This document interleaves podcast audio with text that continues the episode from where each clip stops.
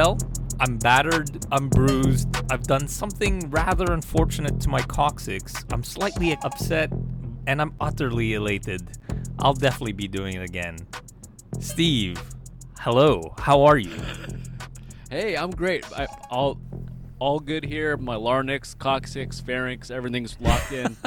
We're good. Right. Man, this is it, dude. The season finale. So bittersweet. It's like we're here. It's like the end of another season. How how did the year just like fly by? What Um, a year. Yeah, it, it's an episode of Lass, you know. Uh, but hopefully, it's not going to be the last reappearance of our special guest today. Oh, I like that. Okay. I like what you did there. Yeah. Yeah, joining the Triple Crown Club. That means you've been on the show three times. It's a rare club. We want to welcome back. I'm I'm calling her the Mistress of Time. Ooh. Yes, um, who seems to smash every f- movie food like episode length record with it, her every appearance. Welcome back, Kay. Hi, Thank you. Yay. Thank you for Okay. having me back for round three. I'm proud to be a member of the Triple Crown Club, and I will do my best to keep my thoughts concise starting now. It's funny because we also set that as kind of a goal for ourselves as well. Yeah. Um, We're yeah. gonna tighten up. Yeah, you know, uh, our last yeah. app broke all the records. With shout out to our guy out there, the uh, I think as you described him, the omnipotent Bill Scurry, the Lord of Amsterdam. Yeah, Okay, believe it or not, yeah, they went five hours. wow, that's like, Yeah. oh my god, that's. I'm speechless. I'm speechless. Yeah, Yes. it was. I I don't even know how that happened. It just like we just kept on going. Uh, I mean, it was a, supposed to be like a winter episode, so we talked about our favorite winter films. So Yeah. that was actually enough for one episode, just Yeah. talking That's about like great. winter movies. But then yeah, we covered three movies from uh, Joan Micklin Silver, who I'd never seen any of her films before, and it's like what a discovery that was. Oh, I don't So, think yeah. I have heard of her. Um, yeah, I, I mean, I recommended a movie to you actually off record, um, Chasing Delancey. I'm Oh, really right, curious. right, Yeah, that that's one of her films. Um, yeah, Okay. so yeah, definitely check that out. Um, Yeah, I feel like that pod is now like just a great resource for anyone who wants to like delve into that world and and see and ab- about her films. But um, but yeah, this app I think we even talked about it. We're at, unfortunately we're not trying to break a record this app. We're actually gonna kind of keep keep this one tight and uh, on topic because we have quite a juicy main course feature coming up later. Yeah, for sure. And then on top of that, it's just also we're limited by our account to record on as well. That's right, Because yeah. Bill took up so much of the time, and plus we did a couple of um like tests as well, which also took up more time. So actually, the max that we can really go tonight is gonna be three hours. That's like our Okay, max, and then Hard cap. the episode ends. It's gonna be Kafka-esque, where it just ends mid-sentence. You know?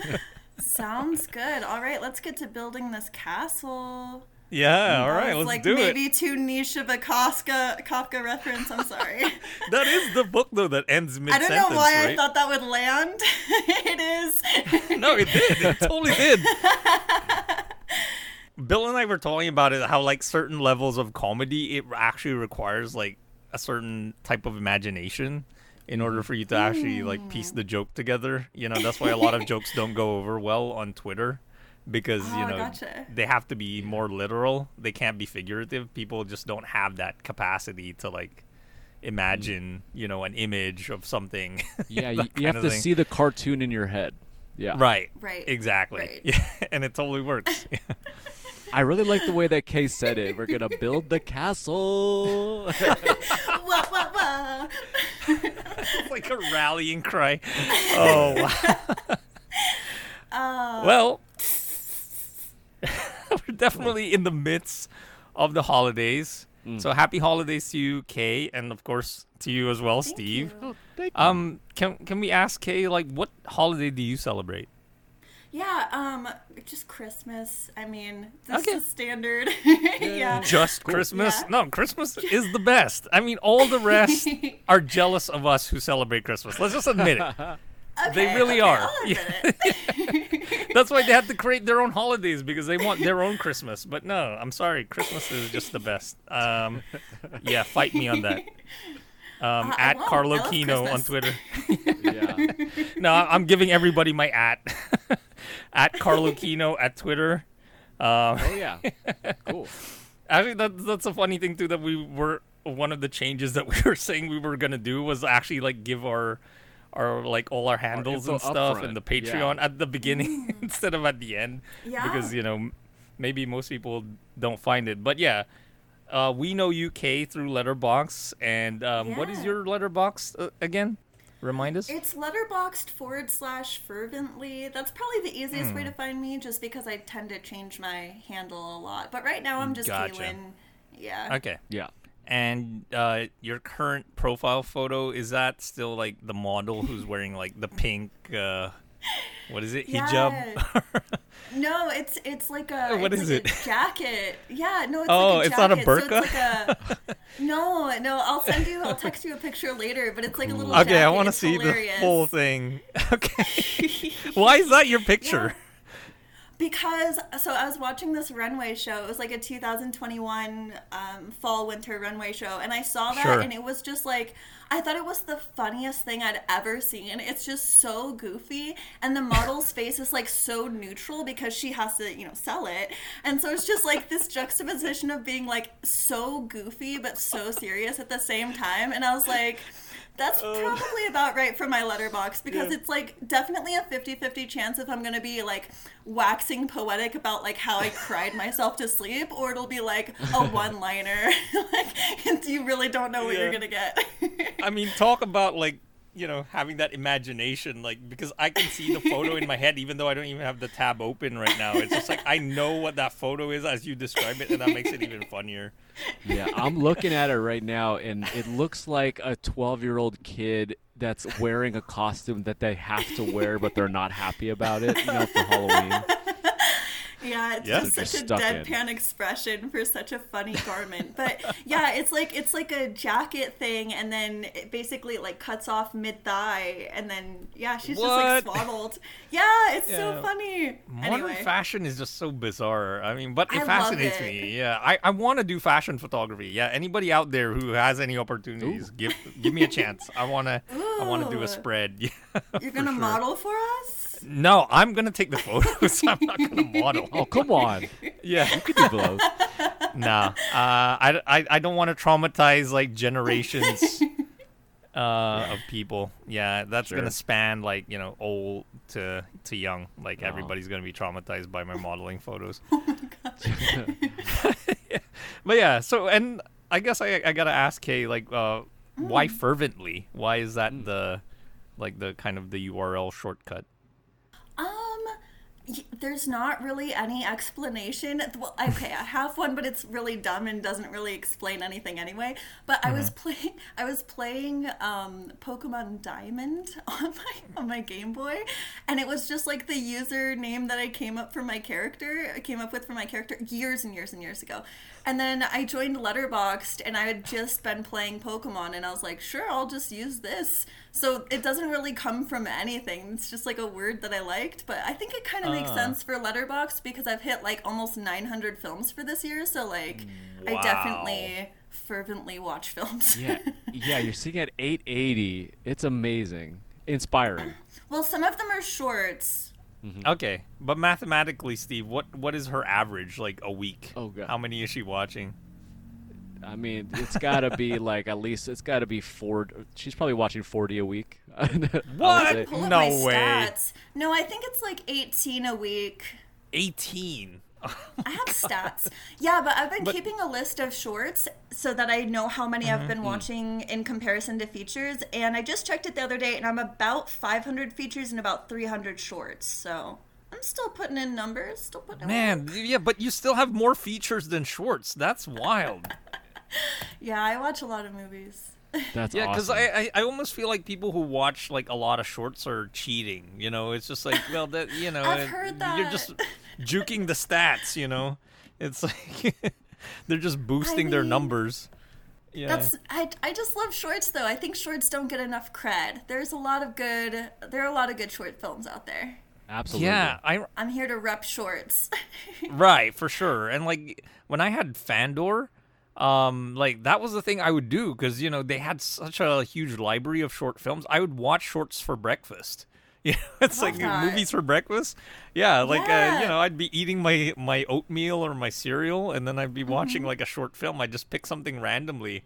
Like I remember I saw like the Safdies early short films on Fandor, and like Oh, you know nice. I'd, I'd pick like a random Buster Keaton short. It was great. Mm-hmm. Man, yeah, shorts are awesome. Yeah. I think one of the last things that I watched was a y- Yorgos Lanthimos short, Oh, really? Which one? um, Nimic. Oh, yeah. So that was his last short before the movie we're Mhm. gonna talk about. Uh, Like, yeah. Poor things. Save okay. it. Save, yeah, yeah, Yeah, yeah. We'll we'll we'll table that for later. Yeah, for sure. Um, yeah. So now it is the holidays. I would do want to ask you, Kay, what's your favorite holiday movie? Oh, you're really putting me on the spot. Oh my gosh. I mean, in the no, hot it's like- seat. What do you? What do you? What's like your go-to? Like, what what would you play right now during the holidays to get you in that mood? I mean, Charlie Brown Christmas with that score. Yes. Are you kidding me? Nothing says Christmas like the Charlie Brown Christmas music.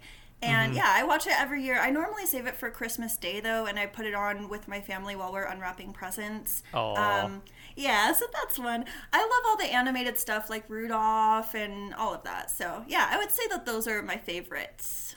Oh, cool. Nice. No Die Hard for you then. Oh, I'm not gonna get into that debate. Oh, what? Okay. All right. Okay. I mean, I I am one who thinks that it's a Christmas movie, but I feel like you were setting me up to be like, just kidding, it's not a Christmas movie. No, no, no. No, it is totally a Christmas movie. I mean, uh, I think our last episode last season when we were talking about Christmas movies, um, that was the thing that we mentioned that you know it's like a tradition now here in LA where it's like um, Quentin Tarantino's theater, um, the new Bev shows it on Christmas Eve. Oh, So nice. yeah, so and it used to be paired with the Silent Partner, but they stopped doing Hmm. like double features at his theater now, which sucks. Because that was like the best deal in town. It when they first Hmm. started, it was eight bucks, and you got to see 2 movies for What eight bucks. Yeah, exactly. And they would both be like film prints, and sometimes they would get Mm. like the actual like IB Technicolor prints, which is just wild. And then um and then yeah, they stopped doing it. I guess you know, I guess it, it wasn't good for business. And then they raised their prices to ten bucks too, so it's now ten for just one movie. And sometimes they do double features, like if it's like a, a matinee. But like the standard, and uh, I guess they also felt like um the second feature was always wasted because a lot of people would leave after the first movie. Boo. Yeah, yeah. It's it's rare that they Boo, would yeah, stay for both. Yeah. So yeah, boo new Bev. Yeah. I wouldn't go that far, but Yeah, that kind of sounds weird.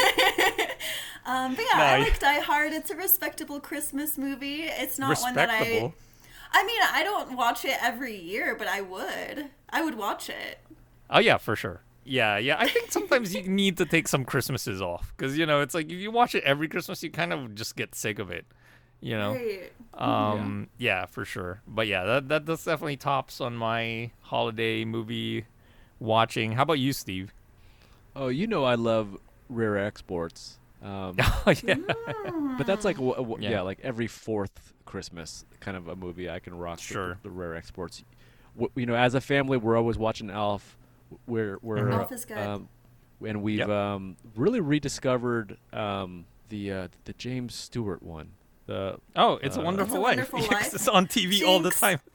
that movie is like a perfect movie. It's so good. I cannot believe how good that movie is. Yeah.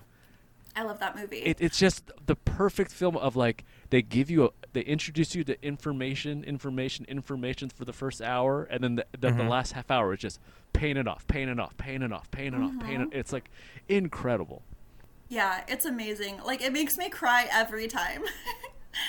Oh yeah, yeah. The mm-hmm. especially when he's running through the streets. Oh man. Oh my yeah, god. just and, Yeah. then, and then everyone's happy for him at the end oh I know. oh yeah. it really works. I'm gonna cry Yeah. right now. Oh, no, I'm not. Oh, but Yeah. let me go ahead and edit really quick. Aside from the Charlie Brown one, which is definitely a classic, I would say one that I watch Mm-hmm. every year is Black Christmas. That's like my personal Oh, go-to. wow. Love Black Christmas. So That's the one from like '73 or something. Yeah, I've- not the think not the remake, right? Oh god, no, I haven't Coppola. watched it. I refuse Cool. to acknowledge it. It doesn't exist in my reality. right. Cool. Yeah, you you actually shared this with uh, another uh, uh, former guest of ours, uh, Jade. She also loves Black Christmas a lot. Um, so yeah, that's Shout awesome. to I, Jade. I I watched it for the first time last year, but I'm just gonna say I. It didn't really do anything for me, Kay. I'm sorry. I don't know. I mean, you're more of a horror connoisseur than I am, so you I probably know horror. best. hmm Yeah. Yeah. More for me Um, and Jade.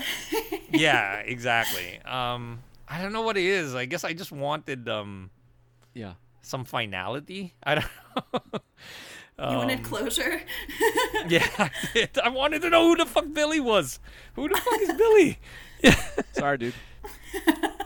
Um, yeah, but uh, so are you a fan of, of Black Christmas, Steve? Yeah, I, I dig it. I love the cinematography. I love Olivia Hussey and the whole. Oh, crew that- yeah, that I they love her too, In, yeah. in the movie, really cool to see them all doing it, having fun, kind of like making it feel serious, even though Mhm. there's a s- there- there's a quality in the directing that feels very slashery and very, I don't know, more genre-y and less serious. but um, yeah, it's I don't know. It's just a fun, you know, pre-Halloween slasher. Yeah. For There sure. Yeah, and I mean, I I just love that the director has made like two Christmas classics in two different genres. So he's made a horror Christmas classic, and then he's also made one that gets played all the time, Christmas Story. Like I can't mm. believe it's the same Bob Clark, and he also made Porky's, which is just like, what no a way. yeah, what a bizarre like Wow. filmography. We love a director with range. Yeah, he Yeah. Bob Clark definitely had it, man. Damn. Oh man, yeah. So yep. I mean, yeah, Black Christmas is not playing on TBS or yeah, No. yeah regularly. Uh, that's definitely one of those. But yeah, for counter programming, you know, maybe IFC would probably show it. You know, um, uh, yeah, for Christmas. Um, Is there still a Spikes Guys channel? the spikes still exist. I have yeah, no idea. I don't know. Yeah. Yeah. Okay. Um yeah, I would say though for me, the the holiday movie that kind of gets me in the mood are the first two Home Alone movies. Like that's oh, really- nice. yeah. I mean the score. Every time I hear the score of that movie, it's just man, I'm I'm in. Like it's Christmas. Like that's really, yeah, Yeah. the holiday movie for me. Love it. Um. So yeah, I guess like kind of uh, we touched upon Quentin Tarantino's theater. There's a famous line that Quentin Tarantino has, and actually, Kay, I want you to complete this line for yourself. So this is the line that he says. He says, "Whenever I start to get serious about a guy or slash girl, I show them blank. So fill in the blank there." And she, he better fucking like it. So what would that movie be for you, Kay? Ooh, that's a good question. Um, Yeah, what is your litmus test movie? I don't know. I'm notoriously bad at choosing date movies. It's like probably part of why I'm still single. Um, oh, you just announced to everybody, by the way, our listeners, Oh. that you're single. I mean, um, well, give us some examples of some of the bad movies that you picked Oh, for God. dates, like bad date movies for you. I think though I, I may have even mentioned this before because I feel like I tell this story a lot now, but probably the worst one of all time was like I don't even know what I was thinking. Like if if it happened to me, I would also be like red flag. But there was a date. There was a date where I chose the house that Jack built. Like what is wrong with me? Um, I went on a date watching that movie too, and I never saw that girl again. Oh Same my thing. god. Oh, yeah, we didn't see each other for very long after that. Um and then another one that was not my fault was uh we we were at a theater and we were like what is in the next set, right? And I was like, "Oh man, I'm not even going to remember this." Um now I'm forgetting. Was it like not Nightingale, something like that? We're like her baby and husband are like killed in front of her, and then she like seeks revenge. what is that? Oh, shit. I'm Oh I'm wow, I've never even heard of this movie. Is it? It just came out a couple years ago. I don't know. okay. I, I should have thought of what Alright. the name is. No, I'll find it. Um, Yeah, I'm notorious for choosing bad date movies too. I mean, do you do you believe Kay that movies in general are a bad like first date type deal? Because there, there's that oh. common like thing that like you shouldn't watch a, a movie on the first date. oh, I don't know. It does seem like a lot of mo- like a lot of movies aren't conducive to like a date. Well, yeah, it's weird because it's like if it's the first time you're meeting somebody, I mean, you probably will meet them slightly before, but you're still kind of just feeling each other out, and then you sit in hmm. silence for like two hours, you know, and then watch this movie that n- neither of you like, unless like Yeah. one of them who picked it, um, is like it's their favorite movie or something like that. But for m- most part, like for me, like I, I've done, gone on a first date with somebody where we watched Lady Bird, um, the Greta Gerwig movie, and yeah, you know, I'd never seen it before. It was a new release at that time.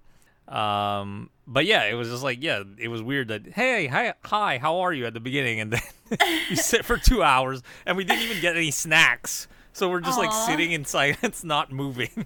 You didn't even know? get a chance to touch hands when getting popcorn. Aww. I know. Yeah, yeah. I mean, I think second date is good because yeah, I, I definitely took mm-hmm. a girl on a second date, and I guess this is my answer to that question of mm-hmm, what she mm-hmm. better fucking like it was um Oh my god. Uh Paterson. Yeah, I, I that was like one of the best like date Oh. movies I ever had. Yeah, was That's Paterson. a good date movie. Yeah, Yeah. it I totally is. that. is. Yeah, because they even go on a date in the movie and watch a movie. Cute. Yeah. Um, and did I say the Nightingale before? Because that is correct. It's Yeah. the Jennifer Kent movie from 2018, The Nightingale, and we just saw it at random, and it is like a trauma movie. And then he's like, "I think I'm gonna go home," and I was like, "I think that's a good idea."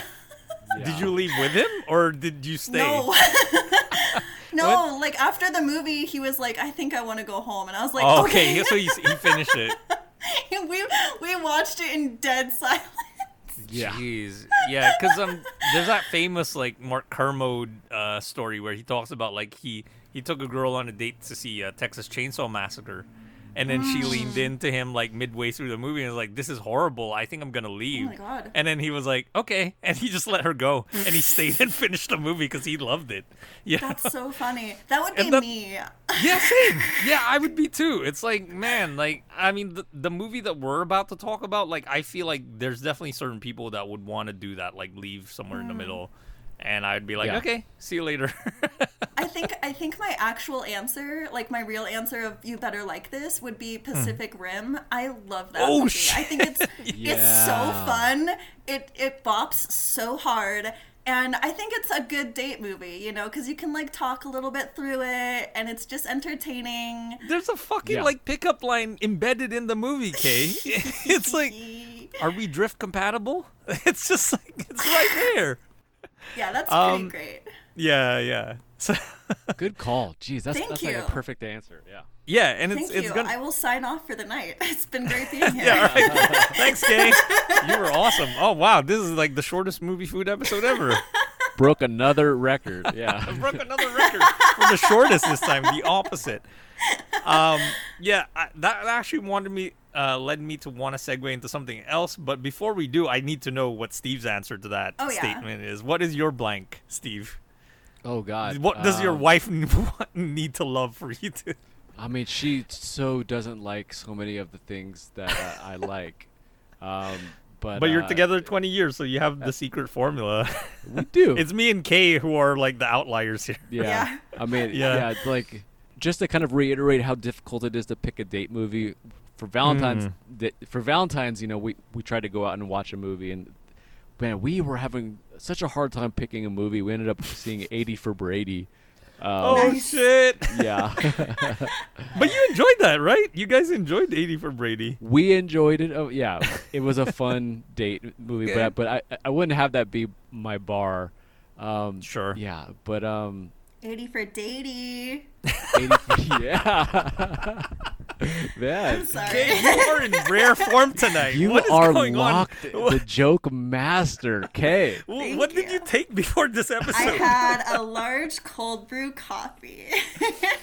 nice. Yeah, actually, I- I'm drinking something right now too. Nice. Um, uh, I don't know if you know like a variation on coffee that's like kind of a mint mojito. Mm. Like that's what it's kind of called. So they throw mint in it, and it's like super potent. Sounds delicious. Yeah. Yeah, um, Phil's Coffee. I don't know if there's Phil's Coffee out, out in Denver, but yeah, if there is, like, definitely go and order. Phil's mint is so strong. My gosh. Yeah, dude, it is. Yeah, they're a It'll Bay Area head off. um business, right? That's where they that. started. That's where that's I where drink Yeah. coffee black over ice, so I love that. Yeah. Oh wow. Yeah. Okay. That's time- Yeah, that's you're timeless. hardcore. Yeah. Um, all right, I- I'm going Clue. Yeah. Great choice. oh, nice. Great choice. Okay. Yeah, yeah, Yeah. And and you and your wife just like to share a little bit of um some kind of Sure. not super insider, but it's just like you guys. I know you guys as like the game night couple. You know, like that's you guys are really yeah, into board we games. do be doing that. Yeah. Yeah, That's like I remember when we played apples to apples for the first time, like you two were like basically orchestrating everybody. Okay, here's what we're gonna do. This is the teams. Aw. You two. it's like it's incredible. Like you guys just like nailed that shit. I love that. You That's know? right. Yeah.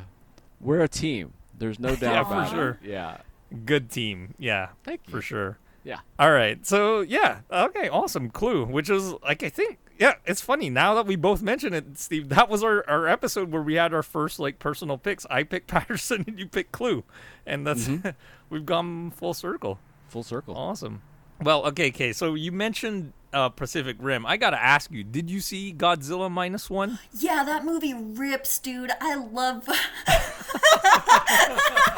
I love it. Oh, it's so good. I want to go see it again. Oh yeah. Well, you know, you should see it in 4DX. If you have like a 4DX theater in Denver, I go see it in 4DX. Oh my god, I made the mistake of seeing Fast 10 with my friends in 4DX, and like, oh my god, it was crazy. But I, I would go back for Godzilla, yeah. Yeah, it's so worth it. And like something new that they started doing at my local 4DX theater is that even the trailers had 4DX on them. Yeah, isn't that like I was watching that that duck duck movie. What is it? Migration. I was laughing my ass off on, on, during the trailer because it was just like, oh, we're flying now. taking We're like tilting to the side. That's so Cool. funny. Okay, yeah, I'm gonna take your advice. I love that idea. Yeah, go definitely go see it. It yeah, it's incredible because you know, I mean, there's there's definitely those long stretches of just like no Godzilla and dramatic sequences, but even that, it's like you know, it, it forces you to lean in Mm-hmm. in the dramatic parts, and that is just so funny to me. That's right. It's like, yeah, you're not interested enough. Let let us force you closer to the screen. That's so funny. oh man! I can't wait to see it. I get yeah. Oh, you still haven't, I haven't seen, seen it. it. Yeah, Okay, I'm- so I'm, I'm trying to look for a Steve. 4DX theater out around here. yeah, you should. You got Yeah, it. I mean, even if it, you got to drive to uh, uh, like Charlotte or something, it's worth it, dude. Yeah. yeah, Nashville. Oh man, yeah, cross state lines. Um, but yeah, like uh, I, I would say Godzilla minus one is. I mean, we'll we'll get into more detail in our year end episode. But I had basically a five star experience of what I would say is a three star movie. Amazing. That'll do. Yeah, yeah. but it was just yeah the the 4DX and there were other things that happened where actually at the end of the movie I basically said like where's the cameras like I just really felt like I was I was being pranked Yeah. like something was going on at that screening and then obviously I was like baked out of my head too Sure. so that helped Oh, yeah. I was laughing unnecessarily at certain scenes but Oh uh, my gosh, that's what I'm gonna do. I'm gonna take like two edibles and see it in 4DX. Yes, and just do it. laugh until I cry. That sounds amazing. Yeah so I, I guess this is another interesting topic to to approach Uh, so Kay do you normally just go and watch movies alone Oh yeah, I mean it's it's more rare that I watch movies with other people. I would say like 99.9% of what I watch is by myself. I love going to movies. Yeah, same thing. I mean, you know, because it's just like coordinating with somebody to go to this thing, and then I also like, so I I used to go with a lot of friends in New York. Um, you know, so because it's easy, you know, everybody just meets at a central point. You know, we all take the subway, so it's not like you have to drive and find parking. Um, but yeah, it just eventually took a toll on me because it's like I had a friend. Um, he doesn't listen to this podcast, so I can I can Drag him. him. he, uh, he won't know. Yeah, no. He like really got like jaded with movies, but he was still like forcing himself to watch movies, which I just didn't get. I was just like, dude, you just should quit. Like, just stop watching movies. If if it's like a chore for you to sit through something, so that's what he would do. He would just like go to movies with me, and I, I could feel his like his kind of uh, restlessness like during the screening. Like he, you know, he fidgets in his seat. Um, and then yeah, eventually he just gets up and leaves, and then I just have to find him after the movie, and it's just like, why did we even like come to this? And you know that affected how I, I experienced the movies too, because of you know it's a, yeah it was like a trickle down effect. So, but yeah, like uh, a, a coworker actually asked me that recently. It's like, oh dude, when did you like start you know being comfortable watching movies alone? And I was just like, as soon as I could, you know, if, when my mom started leaving me at the movie theater, like, you know, as my babysitter, yeah, I would just like stay all day and like hop from one screen to another and watch movies all day. That's awesome. It was the best. Yeah, Yeah. it's just like my favorite thing to do. I don't know. I live most of my life by myself though. Like I go to dinner by myself, I go to shows by myself. So like I'm just very happy and comfortable being by myself. So it's I don't even think about it. Like it doesn't even occur to me to feel weird mm-hmm. about going by myself. Right. Do you ever get like approached by strangers, like asking you questions, like, "Hey, are you okay?" Or No, but one you know, time it's like they're projecting on you. Yeah. um not ever at movies or anything but there was one time that i went um, i went to dinner by myself and i brought just like a little like tiny pocket notebook and i was just like writing down some little things just having a nice time but uh, one of the tables near me from their angle it must have looked like i was just sitting with my head down. And so the server came over and he's like hey that couple they they just recognized that like you might have been stood up so they want to cover your meal this evening. And i was like i'm fine but like if they want to pay for my food that's Wow. okay. They thought that i'd been stood up on a date and i was like sitting there crying and i was like no i'm just del- enjoying this delicious pasta and like writing some things down. But yeah that was fun. That's incredible. I mean, you know, that seems like a scene out of a movie. Yeah. it was funny. In the moment, it was like very startling. I was like, is that how I look? Do I just look so sad from the outside? Yeah. Just having a very nice time. Um, but no, that's the only time I've experienced anything like that. Mostly I just am left alone, which makes me happy. Okay, that's good. Uh, I mean, you know, uh, I, I would imagine like even at a screening, somebody would like talk to you afterwards or something. That you know they would just see that you're alone and like ask you, "Oh, what do you think of the movie?" Did that does that ever happen to you? Not really, no. You must be like I don't know because I've never met you and I've I've seen you on YouTube obviously mm. and like sometimes when you use your real photo on Letterboxd. yeah. But would you say like people have given you that impression that they're kind of like intimidated by you? Is that like a Uh, thing? I don't know. I don't. I don't. Uh, I don't know. I think that's like a hard thing to say about yourself. I mean, like, do you think that you intimidate people? Like, I don't know how to answer that Oh yeah. question. Oh for sure. No, but also that that's also partly intentional too. Oh, okay. it's like, I, uh, yeah, it's, it's like I, I don't know why people find me approachable. I, I mean, some people have said that to me that it's like, oh, you kind of look like a priest, so that's why people like feel like they can con- confide in me. That's great. Yeah, Um, no, I don't know. It's actually. but yeah, I try to be as unapproachable as possible. Thing. yeah, um, yeah, I'm always like scowling. You know. Yeah, I mean, I feel like if I want to talk to people, I'll like make myself available. I'll like stand around or like sit at a bar or something. But mostly, I just like Sure. watch the movie and then go home. So it's not a big deal. Mm. Mm-hmm. And like, uh, yeah, this is something I'm curious too. When you're saying you're writing in your notebook, like, do you write in your notebook as you're watching a movie, or do you wait until the movie's over until you start writing like your thoughts? and Oh no, that notebook situation was just when I like went out to dinner and I just like felt like doing a bit of journaling, so I just like took myself out to dinner and was writing. Um, but no, I mean I sometimes take notes during movies. I actually took some notes for Poor Things, but it was on the second Same. watch, and it was um, just like What? You've, you've seen it twice already? Yeah. How did you saw see it twice? oh, like did you stay for the next screening, No, or I- like did you? I saw like I guess it would I don't know if it would be like an advanced screening, but I saw it Wednesday night at like midnight, and then Okay. I saw it Thursday evening. So I saw it twice. Wow. Yeah. Okay. Okay. Well, we'll we'll get into it. Why that happened? Mm-hmm. it ended up being twice. Okay. All right. Awesome. Um, yeah. So, uh, so you keep a notebook and um, uh, yeah. I mean, yeah. For me too. Like, uh, actually, this is something that's a, a new transition for us here on Movie Food.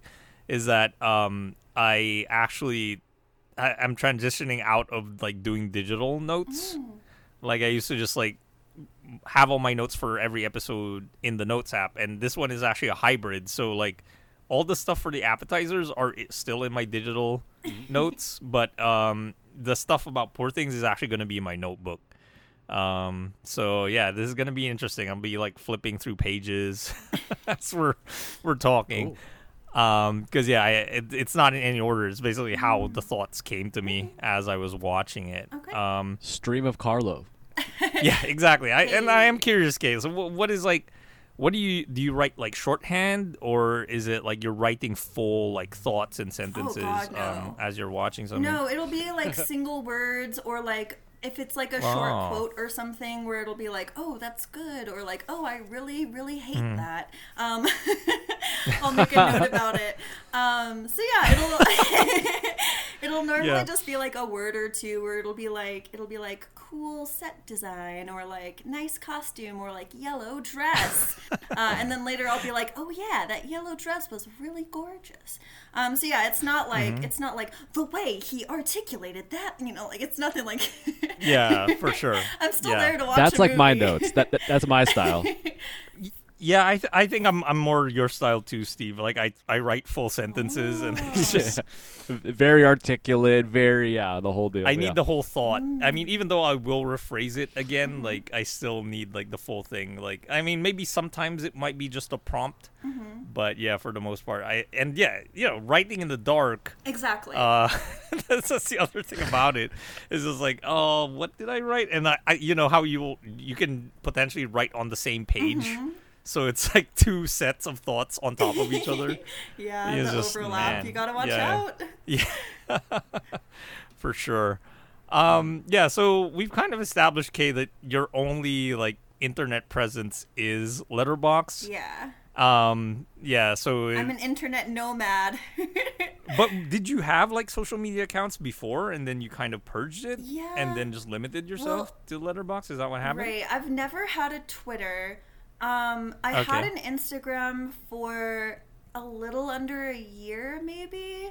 Um, but I I was on Instagram like before stories. Like that's how long ago it was. Same. Um, and then you know I had a I had a MySpace uh, back in the day, a little throwback.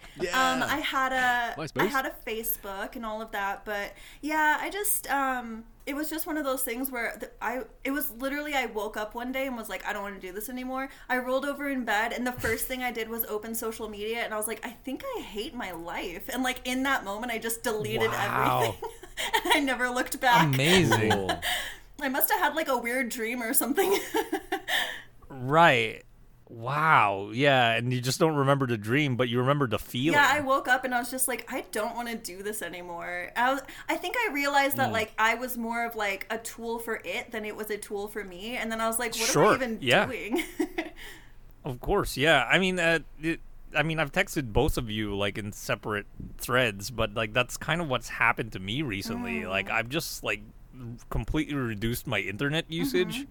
And Yeah. yeah, life has just gotten so much better. Right? It's just like, Especially around like election time, like I don't have to think about it. oh yes, exactly. Oh man, that cycle is just yeah, it's tiresome. Mm-hmm. Um, and yeah, for me, it's like my memory started improving again, like because I'm I'm not relying on the Google brain, so it's like man. And then yeah, I've just been taking copious amounts of notes, and you probably noticed, Kay, that I've been posting a lot of reviews recently. Yeah.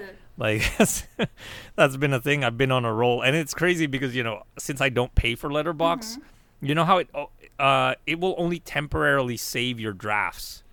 So what I do is I actually publish the draft and I'm editing it in real time, like as it's like oh, everybody cool. can see it. Like I continuously like refine it until like I'm satisfied. I do that with almost every review I do too. It's like if I post something, everybody should wait like an hour and then they'll get the real review. exactly.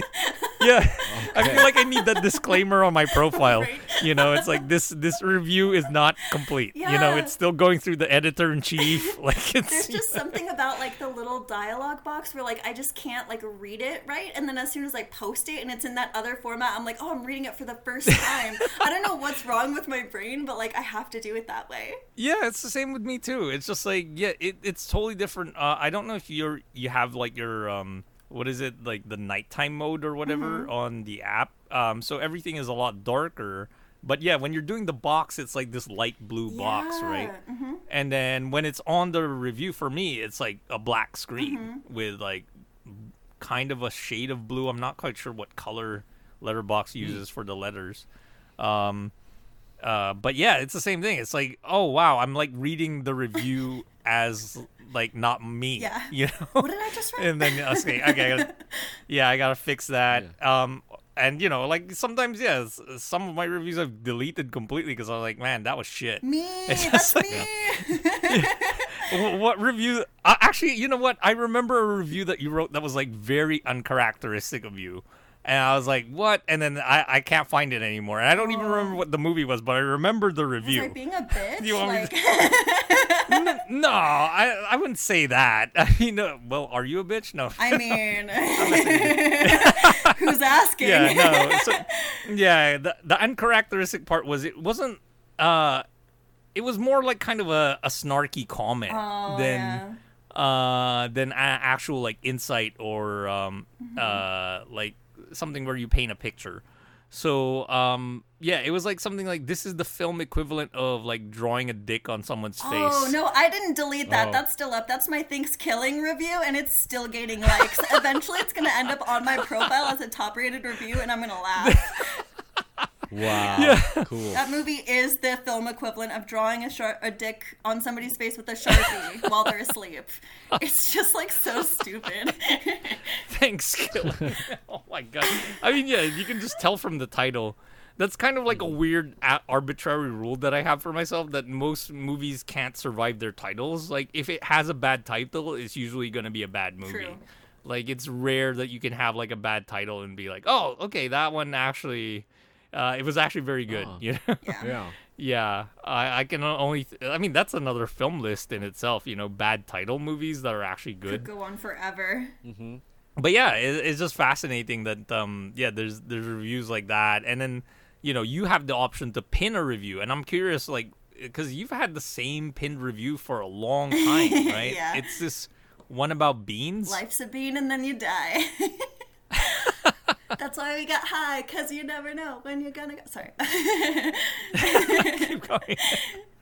Yeah. No, keep it up. yeah, No, what, I'm what's not- what's the next no, line? I'm not going. I'm not. so- uh, sorry, I'm not going to rap Jay Z right now. Actually,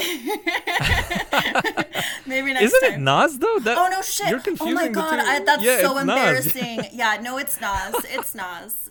Can we edit that, Steve? Just kidding. No, it's fine. Yeah, yeah, You don't have to edit it. No, but it was Nas. yeah. She just said Nas, so you can just wow. like cut and paste that Nas part over the Um, Jay Z part. no, it's Yeah. okay. and it sounds I'm weird. only Yeah. human. Um, no, I've been Yeah, thinking of about course Jay you Z. A a lot human lately, being. though. A human being, exactly. yeah, you're a human being, Um, real human being. yeah, that that I just thought was funny, and I don't know. I don't know. I don't have any real explanation for it. I was just like, if there's one review that I think I can describe myself best with, it's this one. Yeah. So it wouldn't be like the um yeah like your most liked review that's actually like a full properly like fleshed out review? What is that Um, movie by the way I mean- that has the most likes in on letterboxd for you? Past lives. yeah, that's Is the one that Past has the most likes. I don't really like that review very much, though. To be honest, I Mm. wrote it when I was like, it was the middle of the night, and I'd just seen the opening screening with like the director Q and A, and I was like crying, and I was in the lobby like, ah. Um, but you know, people connected with Oh. it, so there's that. The one for Charlatan is good. Uh, it's got 36 likes. Shout out to the prop team for making like 10,000 pea jars. Have you guys seen that movie? There's literally so many pea No. jars. There's a scene. There's a scene where there's like a line of a hundred people standing outside of his doctor's office, and they all have jars Dude. of pee. And I just remember looking at that and being Hell like, yeah. the prop team had to make a pee jar for each one of them to hold, in addition to all of the pee jars in his office. And I was like, how many pee jars were on set, and how much of the pee was real? Oh man, you're making me want to pee right now. Not right now. Just you talking about. Cool. No, we'll, we will have to take a break in a bit. Um, but I used to have a review uh, of Werner Herzog's uh, the the Edge of the World, the Edge of blah blah blah, so, the Edge of something. I think it's the Edge of the World. Um, I forget the name of the film. But yeah, I used. Is that the one that I saw Telluride? Is that the one? Um, I don't know. uh, Um, but yeah, continue. Yeah, Um, so that one was like a more like full-bodied review and everything, but I don't know. I think I just kind of got to the point where I recognized that I was in a little bit of a transition with what kind of writing I wanted to do, and so I still feel like Aha, those words are like true to me, of course, but I just feel Mm-hmm. like maybe something a little bit uh, quippier is is more fun to have on my front page anyway. sure, yeah. of course. Well, yeah, that's actually a perfect transition Hmm. from uh yeah because we're we're focusing on yeah a lot of my questions are along the lines of letterboxd um yeah i am curious so what is like your your critical like framework that you approach movies with um aside from the quippy stuff but like you know when you're writing something that's a little more like fleshed out and like insightful like you you seem to have like a critical framework and i'm curious what that is Oh, uh, well, thank you for saying that. Um, I don't know. I think it's very much like I'm just kind of led by my instinct and how I feel. Like, I'm not going to write something unless I feel like I really have something to say. And sometimes it ends up being a lot more than I thought I was going to say. Like, sometimes it'll just be, I'll, I'll be watching the film and a line or two will kind of repeat in my head. Like, not from the film, but just something that I want to say about it. And then by the time I go to write, I'm like, oh, here's like four paragraphs about this movie. Whoops. Um, but I would say, in the sense of like how I how I approach films from like a critical standpoint is definitely um, different than if I'm just casually watching something. Because I do like a little bit of screening for some festivals, and so they have like their grading systems. So sometimes I'll apply elements of that where it's like, you know, how how much is this film functioning the way that the filmmaker set out to, to for it to be like is it is it uh what's the word i'm looking for like oh god. So spacing. Like like is it kind of meeting its intention as a film? Like is it mm-hmm. boring? Do i feel like it's special? Is it like one of the best things i've ever seen? You know what i mean? Like so i kind of i guess i think about that sort of stuff but I- don't know. Does that answer your question? Maybe I'm misunderstanding. Uh, no, I, I was just wondering. I mean, you know, it was great to hear your answer. Um, you know, it's a, a nice offshoot to to that question. But I guess I was more wondering. Uh, it's like, do you have like, say, you know, because my background is in literature. So in literature, we have like these critical frameworks that we apply to criticism, which is like, you know, you can approach it like uh, in a postmodern way, or Oh. um, you can take like a, a new historicist approach, or like um, uh, what's the one that's like it involves semiology, I guess, like semiotics, like that kind of thing. So I, I feel like you do have some sort of formal kind of framework that you approach like your reviews, the the ones that are longer, uh, the long form reviews. Like, uh, but I it seems like you're not aware of it. Like I never thought it's just about something it. that okay, interesting. All right, You'll have to yeah, tell but yeah, I yeah, it's weird. It's like I, I feel like I'm I'm basically a critic, like uh, telling an artist what their work is about. like, you know? No, I mean, weird. like I said, I just approach it with like my own instinct. Like I don't Okay. really think about it that Cool. way. Wow. Okay, so you don't even think about like your own biases and stuff like that. I Like, mean, I think about that. Like, I I definitely understand that. Like, I have a more critical perspective, like of how women are treated in films and things like that. So, like, I bring that sort of bias in. Um, Mm-hmm. But I don't really know that I have much else that I really look for or think about. Yeah. So you don't consider yourself to be a feminist, uh, like uh, critic, Uh, reviewer I mean, of I- movies. but I think I am. Okay, so there you go. So you do have that framework then. Yeah. Oh, okay. Well, if that's if that counts, Yeah. I wasn't sure because I feel like that's just like a facet of it, not because it's not everything is just like you know it's something that I always consider, but it's not like I'm going into like Mm. you know I, I, I- yeah I guess I guess so. I never really thought about it that way though. Interesting. Well, yeah, I mean, I guess that that leads me to the next question regarding how women are portrayed in movies. What do you think about Terrence Malick's women? Like the way he portrays women in his movies. Uh, I'm I'm trying to think of what he's done. Are you kidding me? You don't know who Terrence Malick no, I know who he is. I know who he is. I'm just trying to remember But, what movies uh, he's done. okay, he's done Tree of Life. He's done um Song Thin to Red Song, Line. Knight of Cups, yeah, Thin Red Line, Days of Heaven, I honestly just Badlands. haven't seen a lot of his stuff. I, I think I've only seen Tree of Life and Thin Red Line. I, I'm kind of a Malick Oh noob. wow! Yeah. Oh, and I've seen Voyage of Time. So yeah, I've only seen three of his films. Wow, that's wild. Yeah, because it's like there's so many different eras Mm. within like that career, Mm-hmm. and you know he hasn't made that many movies, but man, yeah, that that phase of like Tree of Life to Song to Song is like my favorite part of his career, and a lot of people hate it. They're like, you know, because he's just like delving into abstraction, and I mean, not to toot my own horn, but yeah, like my review of Song to Song, the one my recent rewatch of it, like. I, it's one of the proudest reviews I've ever written. Like I just like I shared that with people, you know, because it was just like, man, like mm. I really th- felt like I outdid myself with that review. but yeah, it's just like that that film just had quite an effect with me. But yeah, a lot of people have issues with with how he portrays women in his movies, especially in that um that stretch of of Tree of Life. Because even you know, in you've seen Tree of Life with uh with Jessica Chastain as the mom. Yeah, not for a long time though. Oh, okay. Yeah, I mean, how old were you when that came out? It was just like 2011. yeah, I mean, I probably saw it close to when it came out. I definitely haven't seen it since I've been on Letterboxd because I don't have a log date for Mm-hmm. it. So it's been like eight or nine years. So I, I don't really feel like I can comment on it, but I'll watch song to Sure. song and maybe next time. Yeah, I mean, I think you have to lead up to song to song though. It's like you gotta okay. watch them in chronological order. So Tree of Life, the the next movie is um uh To the Wonder, which is probably the most hated of the four. Or no, maybe no, sorry, Song to Song is probably hated even more actually. uh, um, but then yeah, Knight of Cups, which is the one that like turned me on him, where I was just like, damn, like he's really doing something incredible here. And um, yeah, I mean, if anything, like you can appreciate these movies for just how beautiful they are. Just like it, the cinematography in it is incredible. Like they they gave Emmanuel Lubezki the uh, the Oscar for the wrong movies those years that he won. it should have been for the Terrence Malick movies, not for Gravity and uh, what was the other one, Revenant. You know? Yeah, and Birdman. Like yeah, What a those movies. Yeah, yeah, exactly.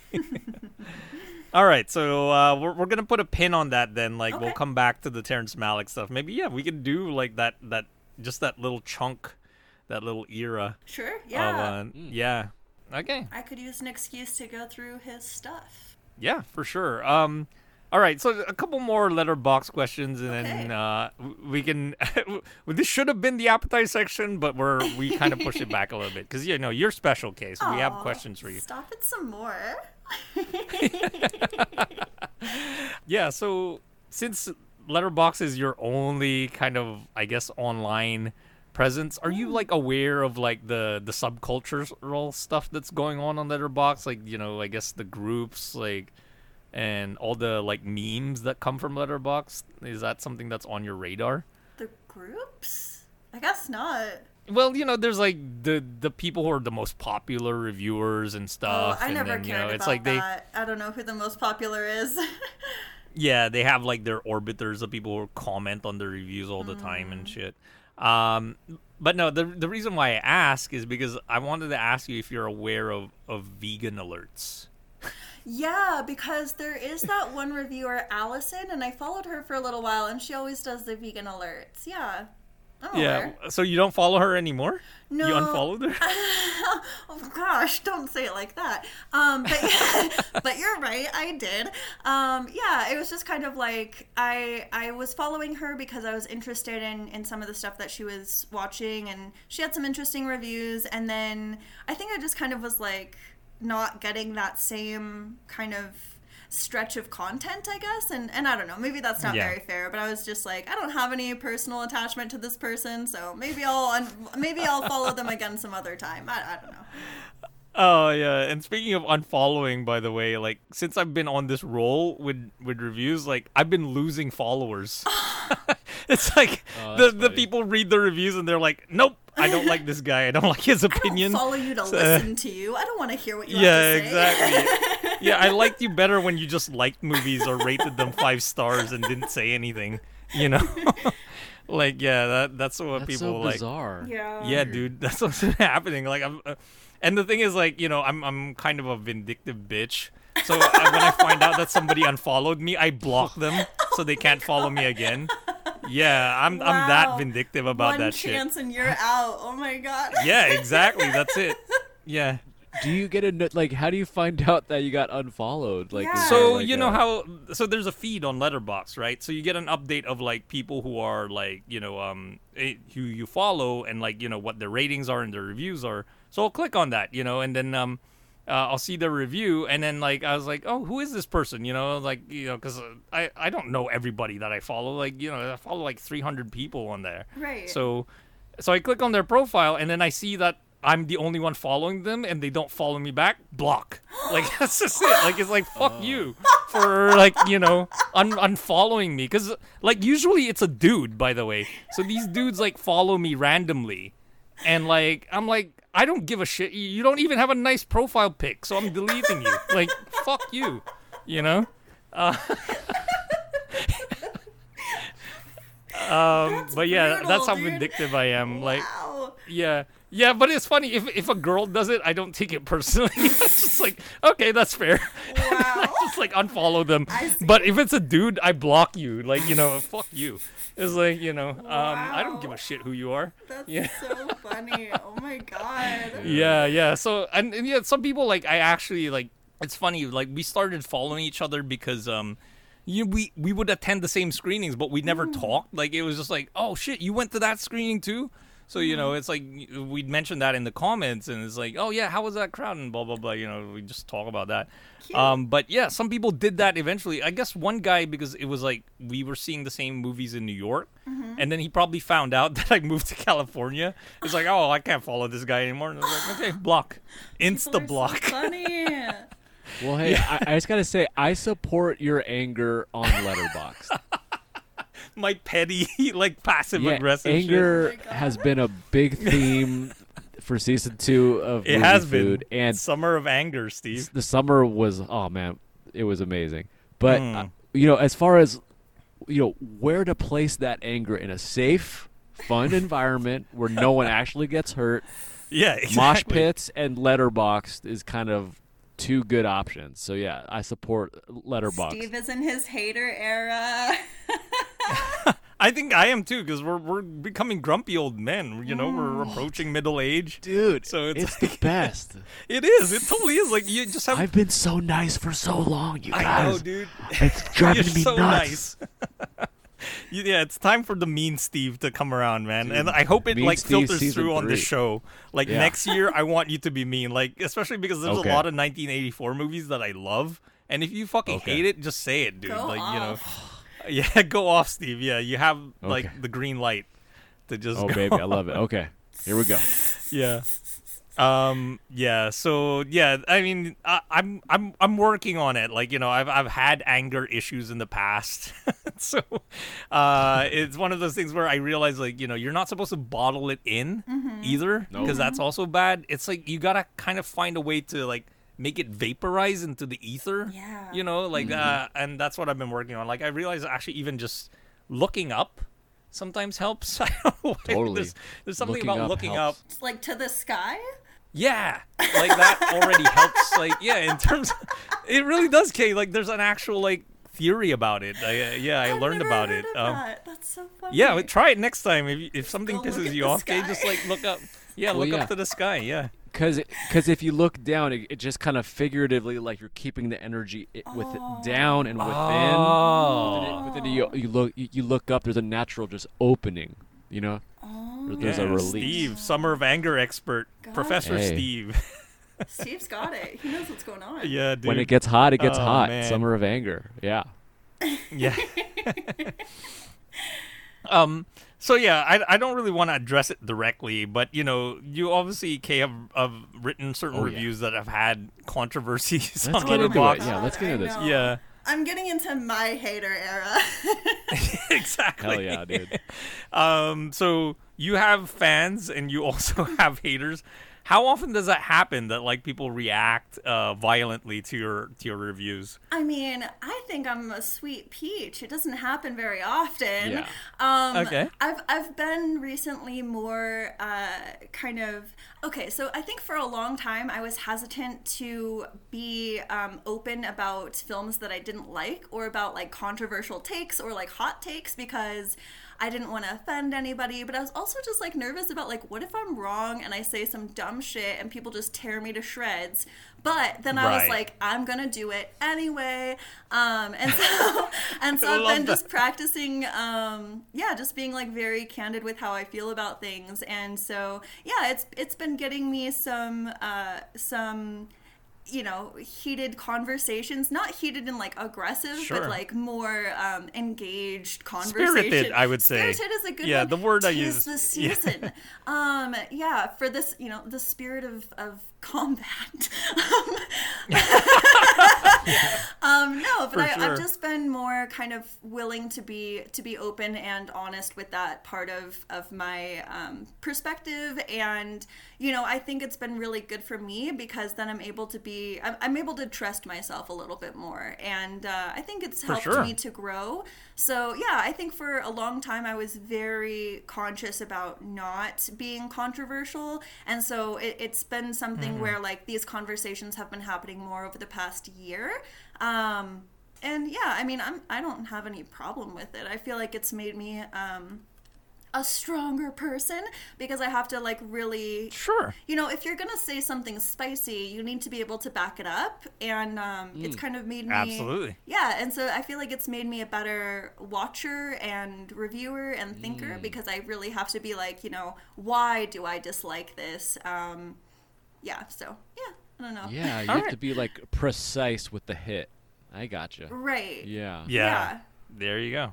Yeah, and yeah, just having the, the thing to back it up, that's really Mm-hmm. important. You know, it's like you're you're already per- steeling yourself um, Right. for the reactions, so you know you're you're able to deflect and Yeah. you know um And- or do battle directly if you want to. and also just like understanding that like at the end of the day it's a piece of art and there's no like Hmm. wrong way to look at it. And so if i feel strongly about something it's better for me to just like say that and get it out there because maybe other people would agree rather than being like i'm not understanding this art. It's like i'm not misunderstanding it. I'm just understanding it a different way. And so i don't even really see it as like trying to like take down certain films or whatever. It's just how i see it. So yeah Right. Yeah, it, it makes me think of that that theory of like uh, something that's ontological and deontological. I'm getting a little technical here, but you know, it's like when you uh, I I don't know if you, either of you know the distinction between the two. educate me Yeah.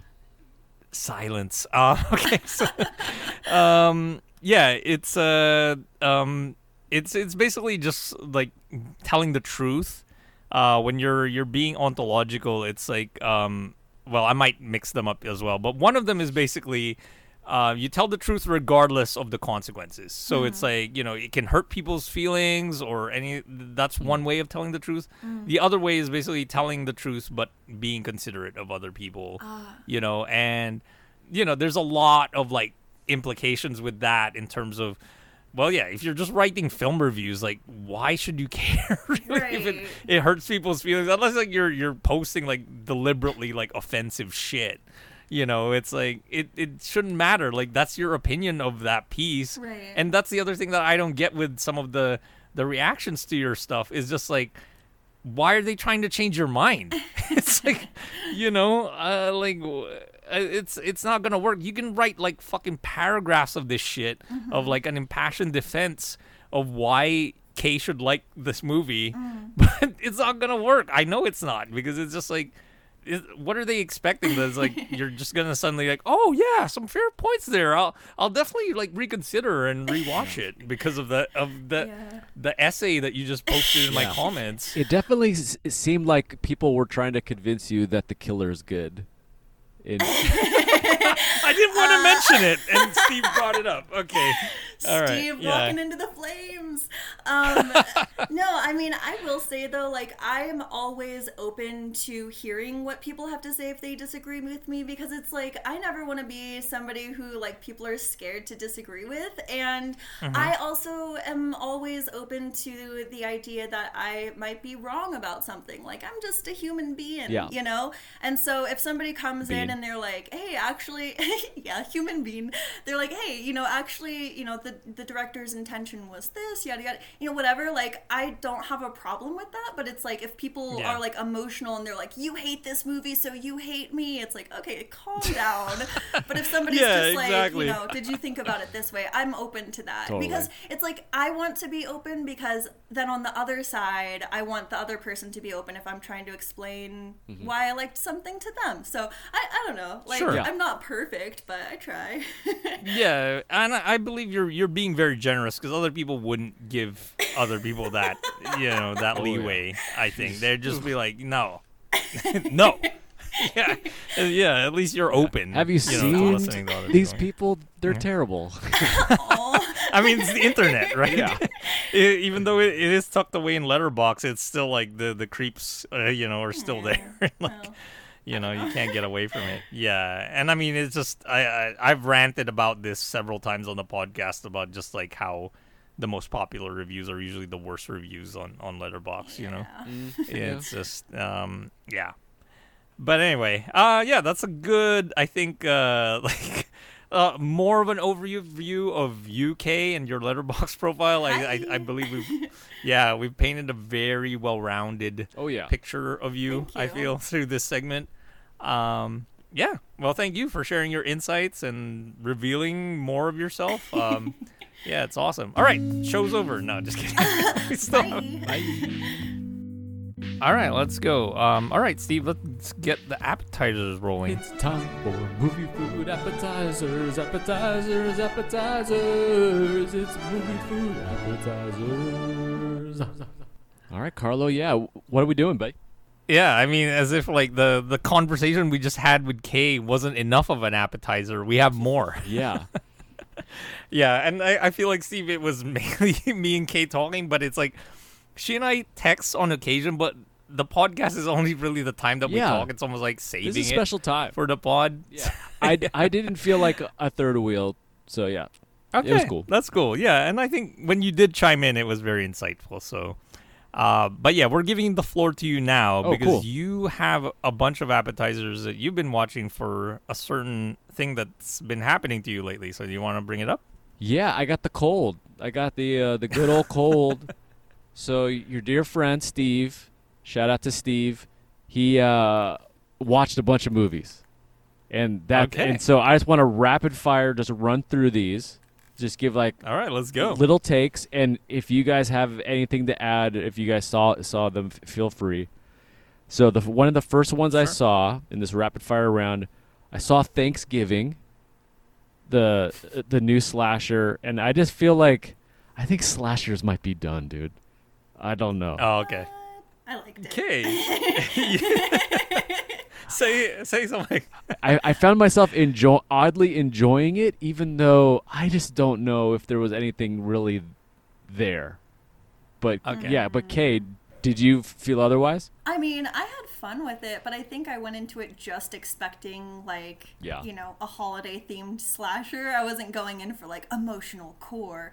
And so yeah, I had fun with it. I thought it was serviceable. It was fine. Yeah. I thought it was cool. Okay. Okay, cool. Um, But respect, right. you I have no opinion. cool. I also saw uh, May December. Oh shit. I haven't seen this. Dude, Ha- have you, Kay? The new Todd No, Haynes no, movie? I want to. It's um I'll just describe it as like the most epic depiction of how society is totally messed up and intertwined and eating each other. It's um it's a Mm. it's an odd watch and it's a fun thing to think about later is that's kind of my thought on Okay. May December. So it's definitely worth a watch. And then um I saw, I, I saw one of your favorites, Carlo. I saw Manhunter. Oh shit! Yeah. Yeah, Manhunter Manhunter, baby. Dude, Manhunter totally rules. Um, and I had the cool experience of you know, because I saw Red Dragon first. Mm-hmm. It was kind of like you know having that fantasy of when you see a movie and you're kind of like, oh man, I wonder what this movie would be like set in a different time or with a different director. It's amazing. and being able to watch Manhunter, you know, set in the 80s, and you got our guy William Petersen and the whole deal. Man, Manhunter is really good and really fun to watch. Um, so yeah, that was thoroughly enjoyable. awesome. And you know that was shot like in your neck of the woods. They shot that mostly in North Carolina. Mhm. Yep. That's why one of the families is like based in North Carolina because that was the primary like location Yeah. Yeah. where it was shot. Definitely. Yeah. Yeah. Um, and yeah, and I even like I forgot how it all ties into like the guy works at at a video store. And I was like, oh right, um, that's a that was a Or really was he like um?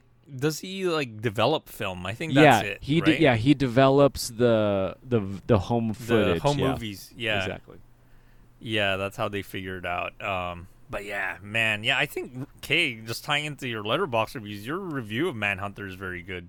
Oh, thank you. I don't remember Yeah. what I wrote. Yeah, we'll have to look it up. well, thank you for saying that, though. Yeah, yeah. Um, but you only gave it four and a half stars, I think. oh I don't I think you gave gave it it- the full five. um, Carlo, I gave it four and a half and a heart. Get it right. okay, all right, okay. We gotta add the heart in there. Okay. The heart counts. The heart. the counts. heart The totally is- counts The heart is almost like Yeah. an extra star. it's maybe the most important part right. I would say so. so it's like five and a half. It's actually five and a half, including the heart. Yeah, okay, and I, get it. do intend to rewatch it. Um, but yeah, I, I would love to see it um, on the big screen because I know it's been getting a little bit of a rerun, and I want to see it. Yeah. I, I just hope that Michael Mann hasn't like uh, tampered with it because he just keeps like doing these director's cuts, which Mm. aren't very good. yeah. Leave it alone. like, he- yeah, he's one of the directors where it's just like I, I prefer mostly the theatrical versions of his movies than the director's cuts because, uh, you know, like kind of I guess a weird holy grail for me is I'm looking for an unedited version of Heat where that keeps like certain lines of dialogue that he removed, and it's just like it, it's kind of perverse to like hang on to these lines of dialogue because it has no bearing on the movie whatsoever. you know, especially like a three-hour movie like Heat, but like the the sift through detritus line is just like so good. I don't know why he took it out. It's just like such an incredible line from from Heat. Um, but yeah, he just keeps doing all these changes and. Um, I don't know. Uh, like uh, I, you know, the last movie I'm really looking forward to at the end of the year is Ferrari, uh, on Christmas Day. So that's uh, that's gonna be the Christmas Day movie for us. Um, uh, but yeah, like uh, I've just been hearing mixed things. But you know that that's Michael Mann to me. It's just like he he makes messy movies that have like cringe-worthy moments in it, but he gets a pass. Like it's just somehow, yeah, the, he gets away with it. You know, it's like I don't know what it is. I mean, I'll even give him a pass for like not even casting real Italians to play the leads in Ferrari. You know, everybody has a weird accent. Like I think they deliberately like suppressed like Shailene Woodley's like um accent uh in the trailer. Like they kept it to a minimum so you don't actually hear it. Oh, You know, so yeah. interesting. Uh, but yeah, it's Michael Mann, so uh, I'm there for it. You know. All right. Um. So what else have you been watching, Steve? All right, last thing actually is a quick bit of movie food news. Yesterday's stories today. It's the movie food news. All right, I think this broke. It's probably about a month ago now at this point that Melissa Barrera and uh, Jenna Ortega are, are out of Scream. Wow. What happened? Well, I think Ortega is out because of just her career just blowing up. So I think that Yeah. trajectory was already happening. Melissa Barrera got, I think, cut from the company or the I I forget exactly how it happened because of posting online about the war um, in Gaza. Um, you know, Where does she stand on that, though? I'm curious. Like, I what was sh- her opinion? That I mean, I, I thought her opinion was was kind of it was just very like, hey, let's like stop killing everybody. Let's be nice, you know, like. But um, but I think it was maybe a little too, or it could it could be misconstrued by some to be anti-Semitic, and so anytime, you know, it, you know that Come happens, man. It, it, there's a domino effect. yeah, it's it's that whole thing of like, um, I like pancakes. Well, why don't you like potatoes? Like, Uh. I didn't mention anything about potatoes. It's just like, Sure. come on. So Yeah. Uh, yeah, so you know, it's definitely a bummer for for the Scream franchise. You know, we really enjoyed reviewing Scream 5 and 6. I like I liked those films. I don't know how Mhm. Kay feels about the Screams in general. yeah. Yeah. Okay, our resident horror guest, Ooh, Howard. point of shame. I've only seen the first Scream. I think I haven't kept up with the series. Oh, okay. series. Oh wow. I've maybe okay. seen the second one too, but I definitely haven't been keeping up with the new ones. Mm. Okay. Yeah, it's definitely diminishing returns. Yeah. I would say Uh, with every sequel. Okay, well, you know, since since I, I don't think there's going to be a Scream coming out anytime soon without Barrera and Ortega, um, Mhm. I guess uh, it's a good time to maybe play our final Who's Ghostface game. I was thinking, okay, like if there was a Ghostface in the movie food universe, so it's like me, so it's like me, Carlo, Kay, Jacob Rivera, Bill Scurry, Brandon, um, Rob Kodo, Petros Christina. Papadakis, Christina Politano, Jade, um, Amanda. You know, like we're all hanging out. Who's Mm-hmm. Ghostface? Oh man. I, I want to hear Kay's opinion. I mean, Yeah, this- I- yeah. I'm not even sure if you listen to our show, Yeah, and it's cool if you don't. But I don't know. you, you don't even know who these people are, just pick a random name because that would be funny. just pick a random name then. If it's in between me, me, Carlo, and K, and, and yourself, Kay, We're, we're who's the final three. Yeah. I feel like the coolest twist would be for it to be me. Like I'm the survivor girl, but I'm the survivor dude. girl because I'm also the killer. So like I make it out, but then it's revealed that I'm the ghost face. That would be so sick. Oh, man. that would be satisfying. That's what I wanted them to do with Scream Six. Like I was so frustrated that that wasn't what the ending was of Scream Mm-hmm. Six. Like that would have been incredible if, if they would have done something really radical if that was the, the ending. But no, yeah, absolutely, Kay. Yeah, I, I would say that's amazing. If you're the final girl and you're the killer, that's why you're the final girl because you killed everybody. Yeah. Exactly. It's perfect. Yeah, exactly. We're, we're giving a free movie idea, by the way. So Cut this part out. timestamp this. Yeah, yeah. yeah, if I made a slasher, that's what I would do. Love it. Okay. Yeah. Um, I would say Steve, since I know exactly everybody that you mentioned, um, I would actually um uh, go off the board because I don't think you mentioned him. I would say the guest that was on when I wasn't on, and it was you going solo. I would say Kai is the Kai is Parker. Ghostface. Ooh, he would be pretty good. Yeah, because he has he has like he has a podcast, and he would have a motive because we stole his um some of his jingles. So yeah. And then yeah, that's true. And then also just like the way he like first greeted you when he first came on the show, he's like, "How's it going, Bushy boy?" yeah. I was like, "That's totally a killer type of vibe." Very Stu Macher vibes for sure. Yeah, I Exactly. gotcha. Yeah. yeah, Good pull with Kai. Yeah, I was gonna say yeah, like Bill Scurry would would be like the red herring. You know, like Oh, e- yeah. everyone would think, oh, I think Bill's Bill's the guy. He's the killer. yeah, Yeah. he, yeah, he's the gentleman slasher. yeah.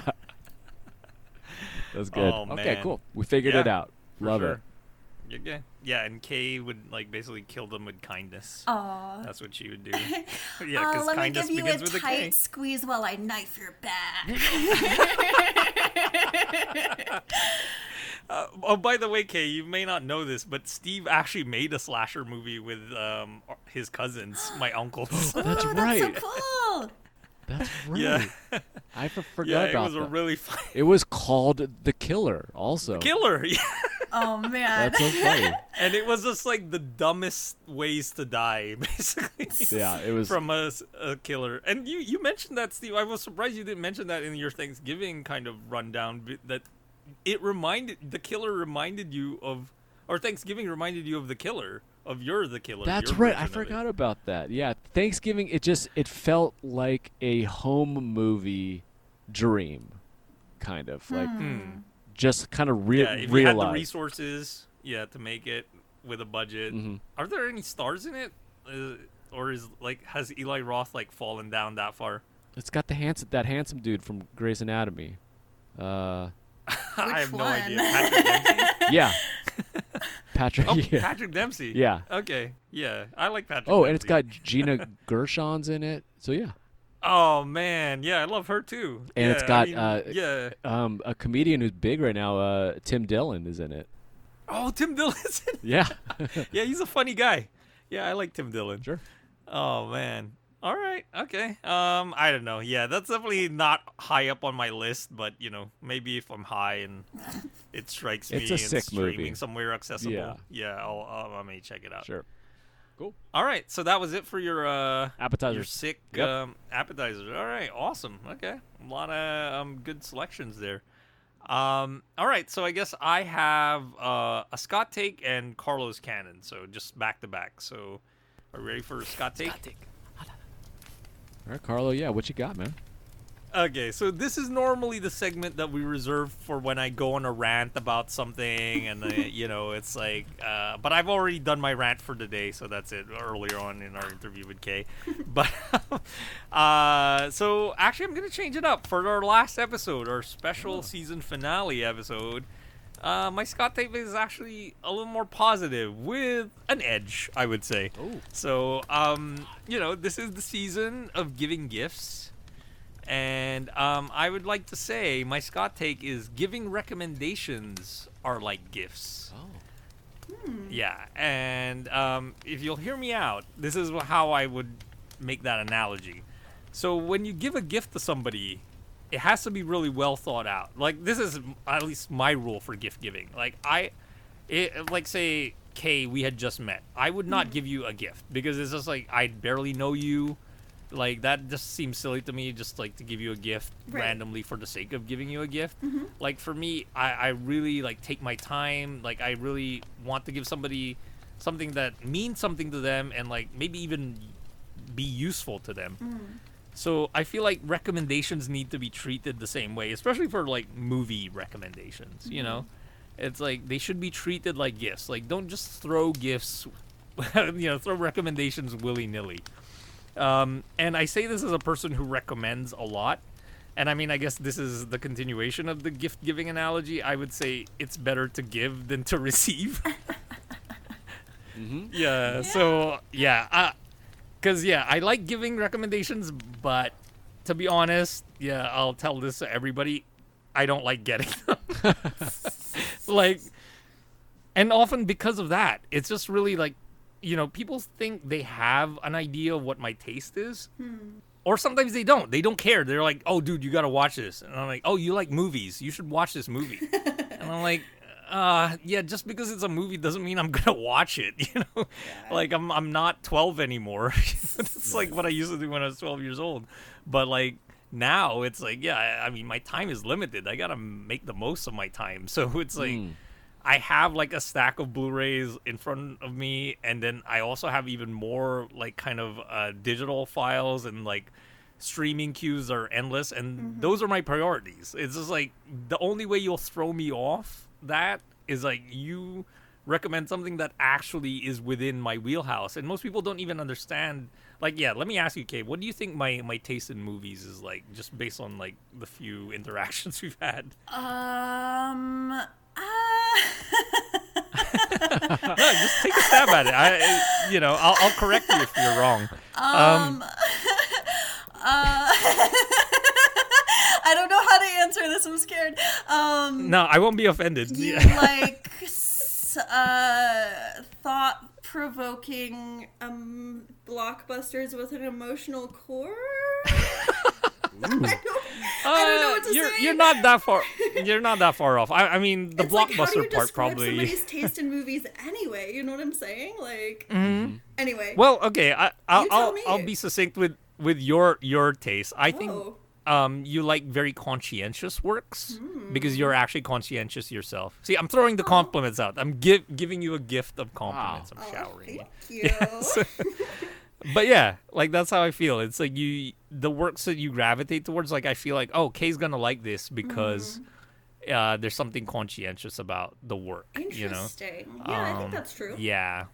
hmm Uh, and for me, yeah, I, I, would say actually I'm I'm more interested in like the gulf between like reality and unreality in movies. Like that's really my my kind of niche. Is like movies that are like kind of playing with that idea of like it's a representation of reality, but then it can actually be something like more elevated. and yeah, it's a very broad spectrum because you can have like at one end like you know those people who really try to make like realistic feeling movies like the Dardennes, mm-hmm. you know, so like something like Rosetta or The Child, like those movies I love, you know, but there's something elevated about it, or even Bresson in a way, like he's probably the next level up from them, where yeah, it is kind of. It feels real, like he, he always does his movies chronologically, you know, so it progresses in a real way, but like there's an unreality to it because of the performances and like the way the film is edited. It has its own like weird rhythm.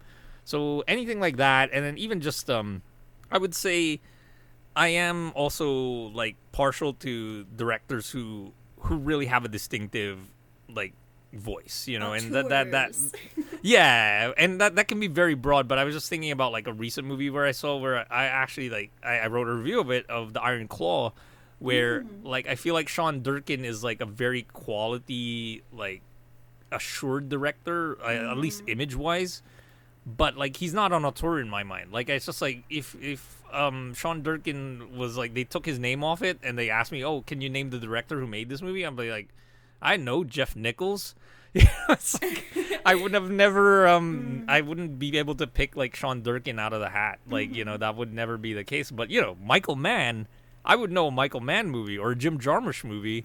You know, these movies are like so distinct. Or James Benning, the you know, we dedicated a whole episode to him. Right. You know, so yeah, th- those filmmakers, and then yeah, it kind of has to lean towards my, I guess that kind of um, uh, that that weird in between space of unreality a bit. Um, because yeah, like there are distinctive auteurs that are like they make trashy films. Like uh, you know, I enjoy some of John Waters' films, but like I wouldn't say like they're my favorites. You know. Yeah, just respect uh respect the zone. His trash Exactly. zone. Yeah, or even yeah, or like uh, George Kuchar. I don't know if you're familiar with him, Kay. Um, he's like yeah, he was a campy like experimental filmmaker. Hmm. Uh, he's he's already passed, but yeah, even him or like Jack Smith. Like I I think of some certain filmmakers uh, where it's like I respect the craft, but it's like I. You know, or there, there's some people who fall in between too. Like you know, we mentioned Fincher and The Killer. Like yeah, he's Mm-hmm. not really somebody that I like, but I respect his craft. You know, Sure. um, yeah, so I, it falls more under that. So yeah, uh, I've I've already given people hints of how to give me recommendations. So treat it as like you're giving me a gift.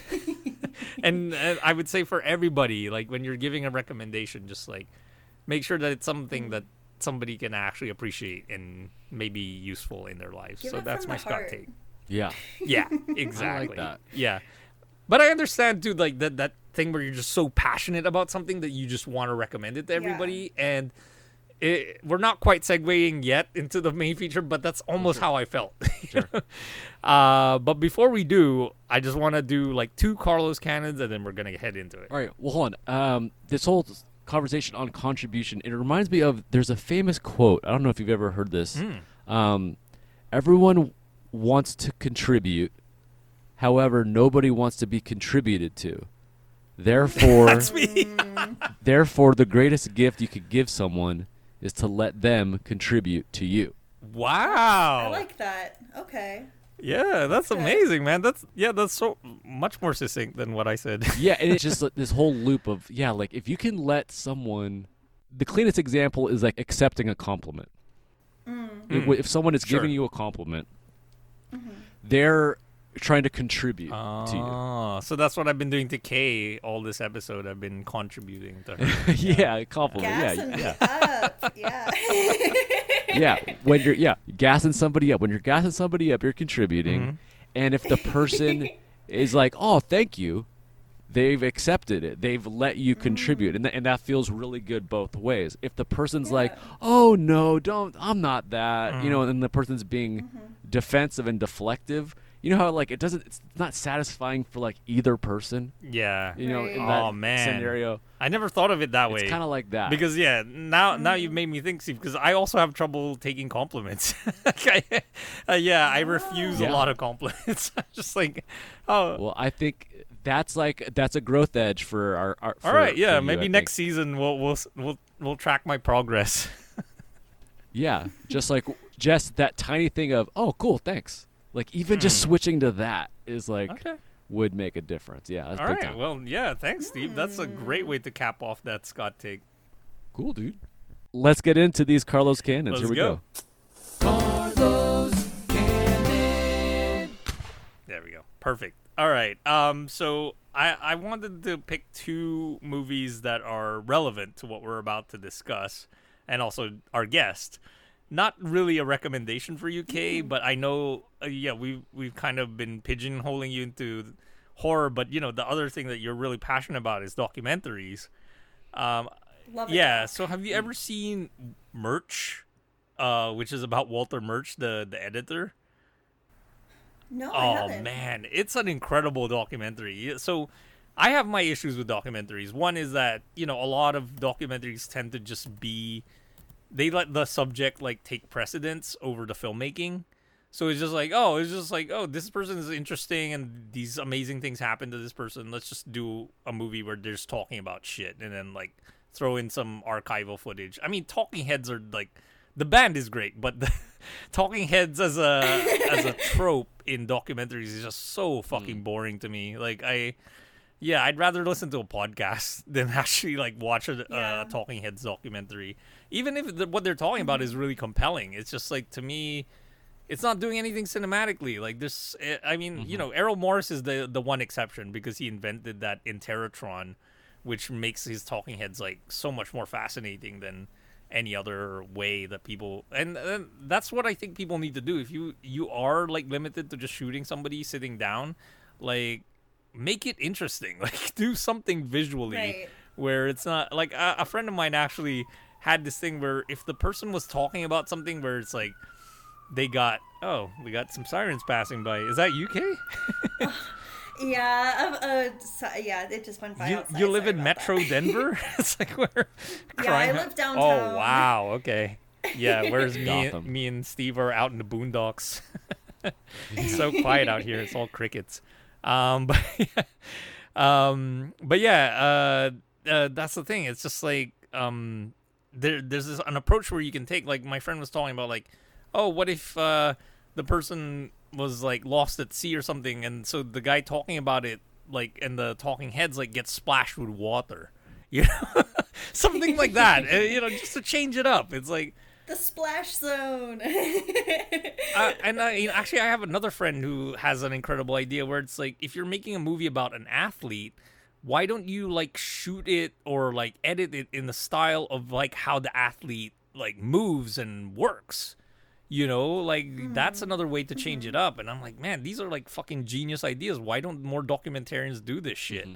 You know, instead of following the the standard format. Well, I think a lot of people just aren't really that creative and don't really have a lot of voice. Well, yeah. I mean, I, I would take it to uh, another level and be even more disparaging and just even say that, yeah, that's why they make documentaries. it's like they, they're not creative enough to make fiction. So they just like, oh, let's just pick this Oh subject. Sick burn. Okay, this is even worse than my Scott take. Now, all the goodwill of So my Scott take has been erased. um, no, no, but yeah, I, I kid, but it's just like, yeah, I, I, you know, I've been around certain documentary filmmakers, and it's like, yeah, that that that tends to happen. Is just, um, yeah, they they really just let the subject take over, and uh, I was just like, where's the cinematic? You know, progression. Where's yeah, exactly. Yeah. It's like they, they stick to something safe and that's what they do. And I mean, I know some people who've done that, and they've been incredibly successful. And you know, I'm not, so maybe I'm wrong. You know, it's like I'm, uh, uh, they're the ones who are right because you know they know how to play the game. But yeah, uh, that's a long preamble for basically that um, the work. It's just called, I think, Murch, uh, M U R uh, C H. Yeah, and you know, but you're familiar with Walter Murch, right? Like the the movies he's edited and stuff. Um, is it Sight and Sound the Cinema of Walter Murch? Is that No, no, it's not I'm the one. up to- Um, yeah, I, Oh, I was actually having trouble finding it on Letterboxd. Um, I don't even remember how I came across it. Um, yeah, it's. How am I supposed to watch it then, Carlo? Uh, I'll take care of you for that. Yeah, off record, I'll, I'll let you know. Um, but yeah, the, the, the basically my um my whole preamble, yeah, it's not. It's definitely not the sight and sound one. No, it's not. Um, uh, wait, hold on. Actually, let me just uh let me just see while I'm talking. Um, no, no, this is different. But it it actually is. I mean, you know, this is the thing with Walter Murch. Even if you just had him sitting down talking, he's incredible. Like his like Q and A's and like he's like this Renaissance man. Like you know, he's a beekeeper. He uh he he he's a classical Love it. musician. Uh, he he um he studies mushrooms like John Cage did. You know, he's interested in mycology. Like he's just like this well-rounded individual and you know he he's only Love it. directed one movie he made return to oz which is like a really incredible like scary kids movie um yeah far more scary than than wizard of oz um uh but yeah it's like uh he he's just like this uber talented film editor you know and uh he kind of got his start with francis ford coppola and um the movie that kind of established him was um the conversation. But the one that like really cemented his you know his place in the history books was apocalypse now because you know apocalypse now was like this massive like film like he had to go through uh, hundreds of hours of footage. Like it was like they shot a documentary you know in order to distill it down. Um and it's ironic saying that because like they've done several cuts of apocalypse now since then and they're progressively worse as well. Like you know the original theatrical cut is the best cut of the movie. But yeah, he's just like this multi-talented, like uh, very like erudite, like um, uh, cultured person, you know. And he talks that way too. Like you can re- reflect in his voice, and he's had like some revolutionary like theories about editing, and and the the movie talks about that, and it's all just through his voice. But this is the thing that relates to my preamble the way he talks about like edits the movie adapts those those things like he'll w- yeah whatever clip he's talking about like they show how he's doing it like the editing of it um not like the the x-ray or like the behind the scenes but it's just like okay this is why it cuts at this point and this is how he came up with this method of like um yeah, i mean because he even has like kind of philosophical theories about editing. It's not just like technical. Like he says like there's like an alchemy of shots you know when you put two shots together even though they don't quite belong. So one of his methods is like he he likes to print out like different frames from scenes and then that yeah it's like on a big board so he'll just see like the example he uses in the documentary is like he sees a a frame from a different scene of Natalie Portman like right next to another scene with Jude Law and this is like I think from Cold Mountain. That's the other funny thing about this doc. It never identifies the movies that he's talking about. Like you have to know which movies they are. Like I had never seen the Nicole Kidman movie, The Others, so I was like, "What is this fucking movie with Nicole Kidman like laying over a well, like looking at a mirror?" You know, uh, like, have you seen The Others, Kay? I believe so. Yeah. I think- Okay, I think uh, I have.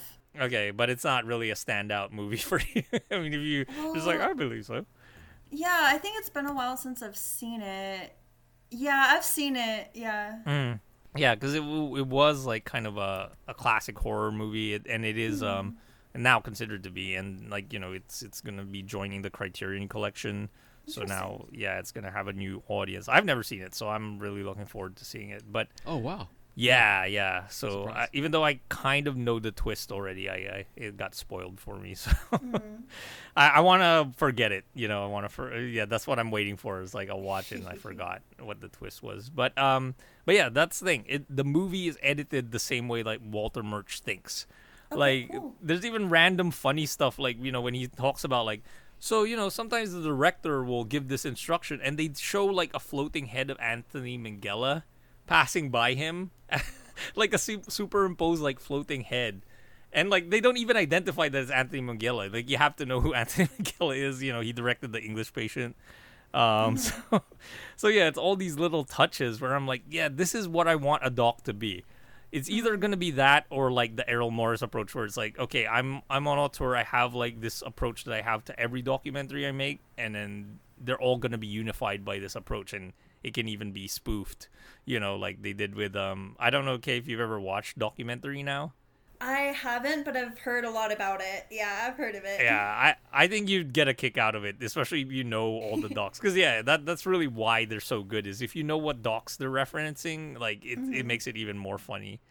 Um, but yeah, so Murch, Walter Murch. Yeah, I'll I'll Okay. I'll, Cool. I'll link you to the proper channels, um, Kay, because Yeah, I, cool. I I really like to hear what. Yeah. All right. Um, okay, so my next um, Carlo's Canon uh, is actually relevant to the movie we're about to discuss. So this is going to be our segue. Uh, I recently rewatched The Lobster uh, by. Yorgos Lanthimos. Um, so, Kay, have you seen The Lobster? Yeah, but not since it came out. I've only seen it the one time. Yeah, same here. Yeah, I I actually saw it twice when it came out. Um, uh, but yeah, I hadn't seen it. I rewatched it since. Uh, Steve, have you seen it? No, I missed this one. Yep. Yeah, yeah. So this was uh, Yorgos Lanthimos' first English language feature film, and it was the movie that basically like convinced me that he's he's gonna be good. Like I I wasn't such a big fan of Dogtooth. Like I just thought, yeah, it's fine, you know. but The Lobster was like, damn. And the thing then, Kay, this is gonna be interesting for you um, as well. Is like. Uh, I, I I have like a review drafted of it, but this is one of the things that I mentioned in the review is that um, it's basically it, it rewards to watch it and rewatch it like vacillating from like being single and being in a relationship because you have a different perspective of it. That's why Steve, yeah, I, I'm also interested what your take on this movie would be. Oh, sure. since you're you know happily married and you know going Oh, stronger. so happy. yeah, Oh, it's the best. uh, but you know the premise of it, Steve, right? What the premise yeah, of the guy is? is kind of broken up and then is in this weird universe where he gets either he either has to find love or get turned into an animal. Yeah, yeah, yeah. It, it's kind of like government mandated, I want to say, uh, but that it isn't really like expressed um, completely, which is part of the beauty of it. It's just like there's all these like you know gaps of information where you ha- kind of have to piece the world together, and is it like vaguely set in the future? I also love that like he com. I, this is another f- film trope that I love is actually combining different like geographical locations to kind of make it seem like a different world. So in in this case, it's like Ireland, Greece, and I think parts of France. So you get like this really bizarre feeling world because it's like initially I, w- I thought okay it's Ireland. Like they're driving on the on the left side of the road you know? Like the the, the all the drive uh all the cars are like right hand drives. But then it's like wait there's like palm trees here. There's no fucking palm trees in Ireland. So it's like oh now we're in Greece you know? It's like more Mediterranean. But like it just does it seamlessly how it transitions from one location because it's supposed to be all one place but yeah the the premise is basically that you're you're forced to be in a couple uh, and you have basically 45 days uh, you can't be single for longer than 45 days otherwise they turn you into an animal and i want to ask you this kay if you had to choose what animal would you be changed into Oh, that is so easy. I would become a dog in a heartbeat. and I that's what the movie talks dogs. about there's like that's why there's so many I dogs know. I don't care. I don't care Every- how basic it is. I don't care. I, like I am the vanilla ice cream. I, I am ready to be basic because I think it's terrific. I think it's it's it's Mm. perfect. I mean, what other animal would I be? You know what I mean? Like I mean, maybe what a kind of dog, though? I don't know. Maybe like I don't know. I feel like I would be like. Well, that's a good question. I, I'm not sure. I have to think on that. yeah i kind of imagine you being like a a, a labradoodle I was going to say that, but I didn't want to be even more basic and be like, I would be a lab. Um, but I think I would. Okay. Yeah. Well, there you go. Yeah. All right. So yeah, Labradoodle Kay. I mean, you you've all Hey. obviously passed the 45 days, so you you've been turned. Unless you have it kills though. If you've been hunting that, that's the second part of the movie. But we don't want to spoil it for Steve. But yeah, there, there's a way to extend your stay in the hotel and remain single. There's something that you can do aside from coupling up with somebody. Um, yeah, and you know this basically establishes you know Yorgos Lanthimos is like everything that he does later on with his films. Like it, it's in this film. Like it's all there, and we can get into it. But um, yeah, Steve. Before we do though, um, what animal would you choose? Let's go owl. Oh, dude, Sick. that's my animal. That's what I would pick too. Yeah, I, I have it in my notes, dude. I gotta send you a screenshot. No. I could stay Yeah. up later doing this pod if I was an owl, you know, and then I could just like Right. fly around. You can keep your head on a swivel, kind of Wu Tang style, you know. Yeah, Yeah. you got that Sick. like night vision, that sick night vision. Um, yeah, I'm yeah, flying around is definitely a big part of it. Like I, I definitely would choose a bird. Uh, but then my um option too was that I want to kind of be on higher on the food chain. Hmm. Because yeah, as they point out, with Colin Farrell like choosing to be a lobster, it's like, well, yeah, somebody's gonna capture you and basically cook you and eat you. You know, it's like hmm. that's what's gonna happen. But yeah, if you're the predator, if you're an owl, like you know, it's like, man, yeah, I'm hunting for those rats, man. Film rat. That's what I'm doing. oh shit. what a Just tie callback. exactly. but yeah, Fervently it's just now, like fervently. inc- Yeah. Fervently. Yes. Yeah. Still film red at heart though. Yeah, exactly. uh, but yeah, so Kay, um, you had seen this. Um, I want to know, like, what is your history with with Yorgos Lanthimos leading up to Poor Things? Um, it's not very extensive. I Okay. mean, I've seen The Lobster. Um, I, I feel like I've just kind of been lagging on his filmography. Um, I've seen Killing of a Sacred Deer. I like that one a lot. And then I've seen Poor Things. So those are the only ones that I've seen. So mainly his English language movies. You haven't seen um, uh, yeah. Dogville. Oh no, not Dogville. Sorry, um, Dogtooth. Dogtooth? No, I haven't. And uh, Kinetta, I think, is his first film. And then he also made a movie called Alps, which was really fascinating. Um, Hmm.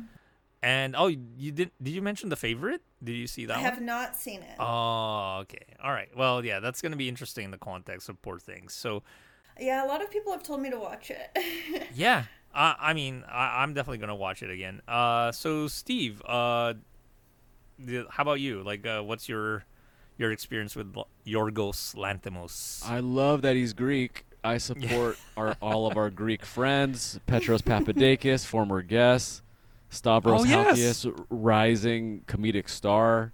yeah. Um, and then yeah, it's, it's kind of the year Great of the. Greek. Greek Yeah. food. Oh, Greek yogurt. oh I yeah, love Greek food. absolutely. hmm Hell yeah. Olives, Absolutely. feta cheese.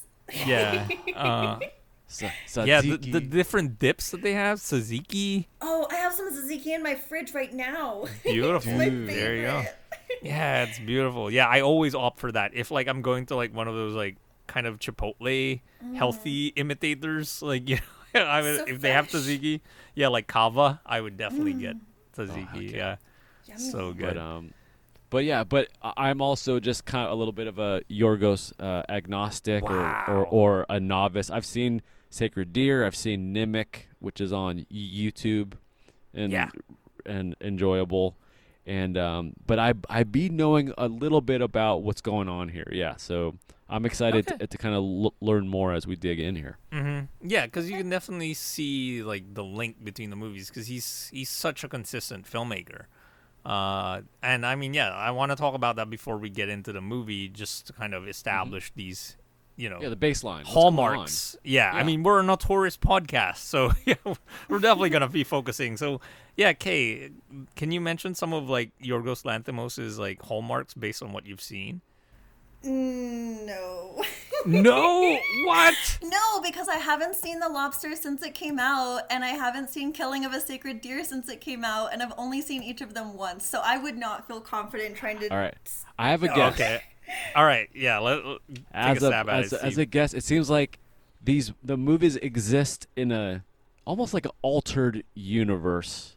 Something Sure. is similar to this universe, but something is clearly off in this other world that these movies are existing in, where the behavior, these odd behaviors, are being viewed as normal.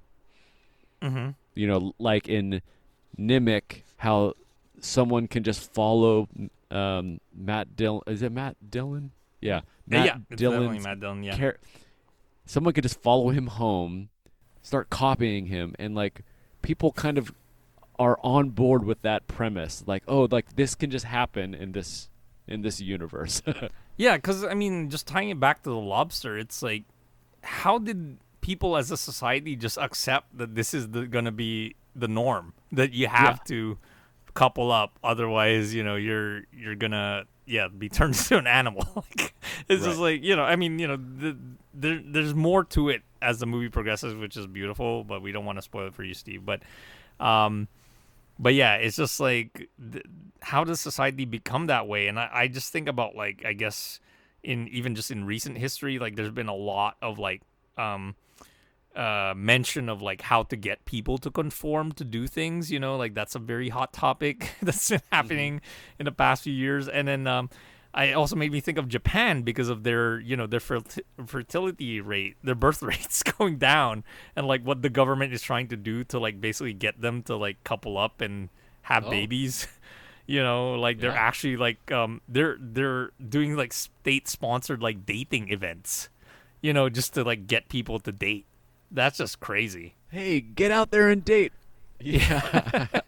so you know it's like uh, what would it take and like uh, i mean i guess that is one of the criticisms that people have against lanthimos is that like are all these people just like kind of brain dead and just like dead inside and that's why they're and it makes sense to me in the lobster especially with this recent viewing where i was just like actually yeah i mean if you're like on social media and you're on your phone all the fucking time yeah you can totally become this dead and not present you know? Mm-hmm. But it's funny it's like in that world there isn't a cell phone. You never see a, a single cell phone. I mean even i think when they listen to their music are they listening to it on like mp3s Kay, do you remember well it's so I, long I ago I genuinely don't. I'm so sorry. yeah, but there's a part where they listen to music, and I'm I, man, I didn't take note of that. I'll have to just like rewatch the, that sequence because it is very funny, and that is another hallmark of uh, of Yorgos Lanthimos, by the way, is weird dancing. Like that's something that's in all his movies. There's always like some sort of dance sequence where it's just like, what the hell? Like, where does this choreography come from? I mean, uh, Alps actually begins with like an incredible like gymnastic like uh, performance. Sweet. Um, yeah. So yeah, it that's one of them. Uh, yeah, the deadpan style, the delivery of the dialogue, which you know you can say is like consistent throughout, or it's basically like yeah, it's a result of them kind of being lobotomized. Um, and then uh, one thing that he kind of adapted at the start of the favorite, which you see even better in the in Poor Things, is like he has he makes use of the fisheye lens like just this weird spherical like lens where everything looks distorted it's incredible and then um yeah th- there's also like this unnerving kind of cruelty in his movies like the, the, there's like people who are c- capable of like just kind Yeah, of evil. heartless evil in his movies. it's just incredible. Yeah, and like oftentimes it's like authority figures like imposing themselves on like weaker individuals. Uh, that's like a common like motif that happens through throughout his movies. And yeah, there's always like stirring classical music. That's another Yorgos Lanthimos um like trademark. Um so yeah, going into that, I guess like yeah, let's get into the main course. It's time for the main course. There we go. So we're covering poor things, and yeah, it's a rare thing for us to cover a recent release, and especially this fresh. That it basically it's got a weird release uh, nationwide. Like uh, they fir- first did the major cities uh, last week, and now they're kind of going out into satellite cities, and it's gonna get a wide release on December twenty second, which is like such a dumb strategy on Disney Disney's part. Like I don't know why they want to release it when all the major Christmas movies will be out by then, and it's just gonna get buried. Um, yeah, I mean they should have just gone wide on December eighth. Like uh, it had no competition on that day. Um, you know, now it's going up against Wonka this week, and then next week it's going to be like Aquaman, Ferrari, and Yeah. I forgot what else is coming out on Christmas. Uh, Color Int- Purple. the interest one isn't there an interest film? Oh, oh yeah, Zone of Interest, which is really Yeah. supposed to be our our double bill. Oh, yeah, for Jonathan Glazer. yeah, yeah, but even that, like that release is also weird, you know, and that's A twenty four. Uh, but yeah, it's just like it's strange how it's being released. So like people are kind of watching it, like it's just trickling out. I guess. I mean, I had to drive to L.A. to go see it, but Kay, you had mentioned you wanted to know when we were recording because you wanted it to be fresh. So is that a thing for you? Like, um, even like when you're on on YouTube discussing movies, I I forgot like uh they changed their name. They're no longer um I, I don't want to dead name them, but um uh oh so yeah, it Jena. has yeah Jena is it now called Jena Cinema? Is that the name of their channel? Yeah, I actually just did a review with them that posted today. If you want to check that out, yeah, we talked about Catch Me If You Can, the Steven Spielberg movie. Oh, nice. Okay, Yeah. yeah, that's awesome. Um, uh, I forgot now why I mentioned that. Uh, I like to watch I- things fresh, and in fact, with that one, I watched it like before. Why? Uh, yeah. Yeah, so you know you've done like uh, a movie with them where you watched something and you guys met and discussed it like right Mm-hmm. after. So that's your preferred mode of like talking about movies, I guess, is like straight after. Um, yeah. Well, part of it is because I watch so much. So it's like if I don't talk about it or write about it right away, I'm going to probably watch two or three other things and then it'll kind of muddy what I thought or felt about that. Um, and yeah, I just feel like it's best to kind of catch those thoughts when they're when they're fresh. I mean, obviously it's good to take time to think about things and and I did end up seeing Poor Things twice for that reason. Um, but yeah, I, I, I just try to catch it like as organically as possible and I feel like that's the best way for me. Gotcha. Uh yeah. I mean, now that you put it that way, that makes so much sense. Yeah, it's just like so it's not getting buried under the other movies that you see. Right, right. Uh, whereas for me, even if I, I see something else, like uh, yeah, for me, I, I actually need that gap. So it's actually perfect because I saw it on Monday and we're we're discussing it now. It's Friday, so I've had that like time to really think about it. Even though like most of my notes were actually during the movie itself. Um, yeah. So okay, I'm I'm gonna give you the unenviable task. Would you mind like telling us what Poor Things is about? Um, yeah, so Poor Things is about um, a woman who has, it, it's kind of like Frankenstein esque, where she has been brought back um, or reanimated, if you will, um, and she is kind of re. She's she's rediscovering the world and her place in it and how things work and you know a lot of it is based around like sexual experiences and just kind of like discovery of personhood um, and so she uh, she goes out into the world and explores and discovers and uh, yeah I, I don't I don't know how much I can really say without it being like spoiler territory. So I feel like that's a general yeah I, I think we can spoil it. I mean you know Oh, my okay. whole yeah our our whole approach here with the pod is basically that you know if you haven't seen it just like pause Sure. it and then come back to us after you have yeah you know? fair enough. Um, but yeah that's how I would describe it in a couple of sentences yeah I, I i would just add to that and say that um she basically discovers herself but then also discovers uh stoicism and capitalism. She discovers the world yeah and maneuvers through both. Um Yeah. yeah. for sure. But even just with that like summary that you just gave us it's not even the whole movie. Right. Like it's just Yeah. there's so much else that's going on. I mean it's very ah, the- yeah the first shot like the color is just like incredible. Uh you know it begins with a suicide or we we can't quite piece that together. It's basically emma stone like jumping off a bridge in this like gorgeous blue um like midnight blue flowing dress and it's all in slow motion. Actually that's another yorgos lanthimos uh trademark is slow motion. Like he he just does slow motion in a way that's very different from other filmmakers you know? Um because I, I feel like slow motion is used very d- judiciously by other filmmakers whereas he uses it several times in his films and yeah sometimes it's for emphasis sometimes it's like it's just it makes sense for it to to basically be in slow motion you know? Um and yeah like i I want to bring up the color of the film because like uh, it's actually the first ever feature film to be shot with this type of film stock, uh, and you guys are both probably familiar with it, even if you don't know it by name. So it's uh, Ektachrome by Kodak.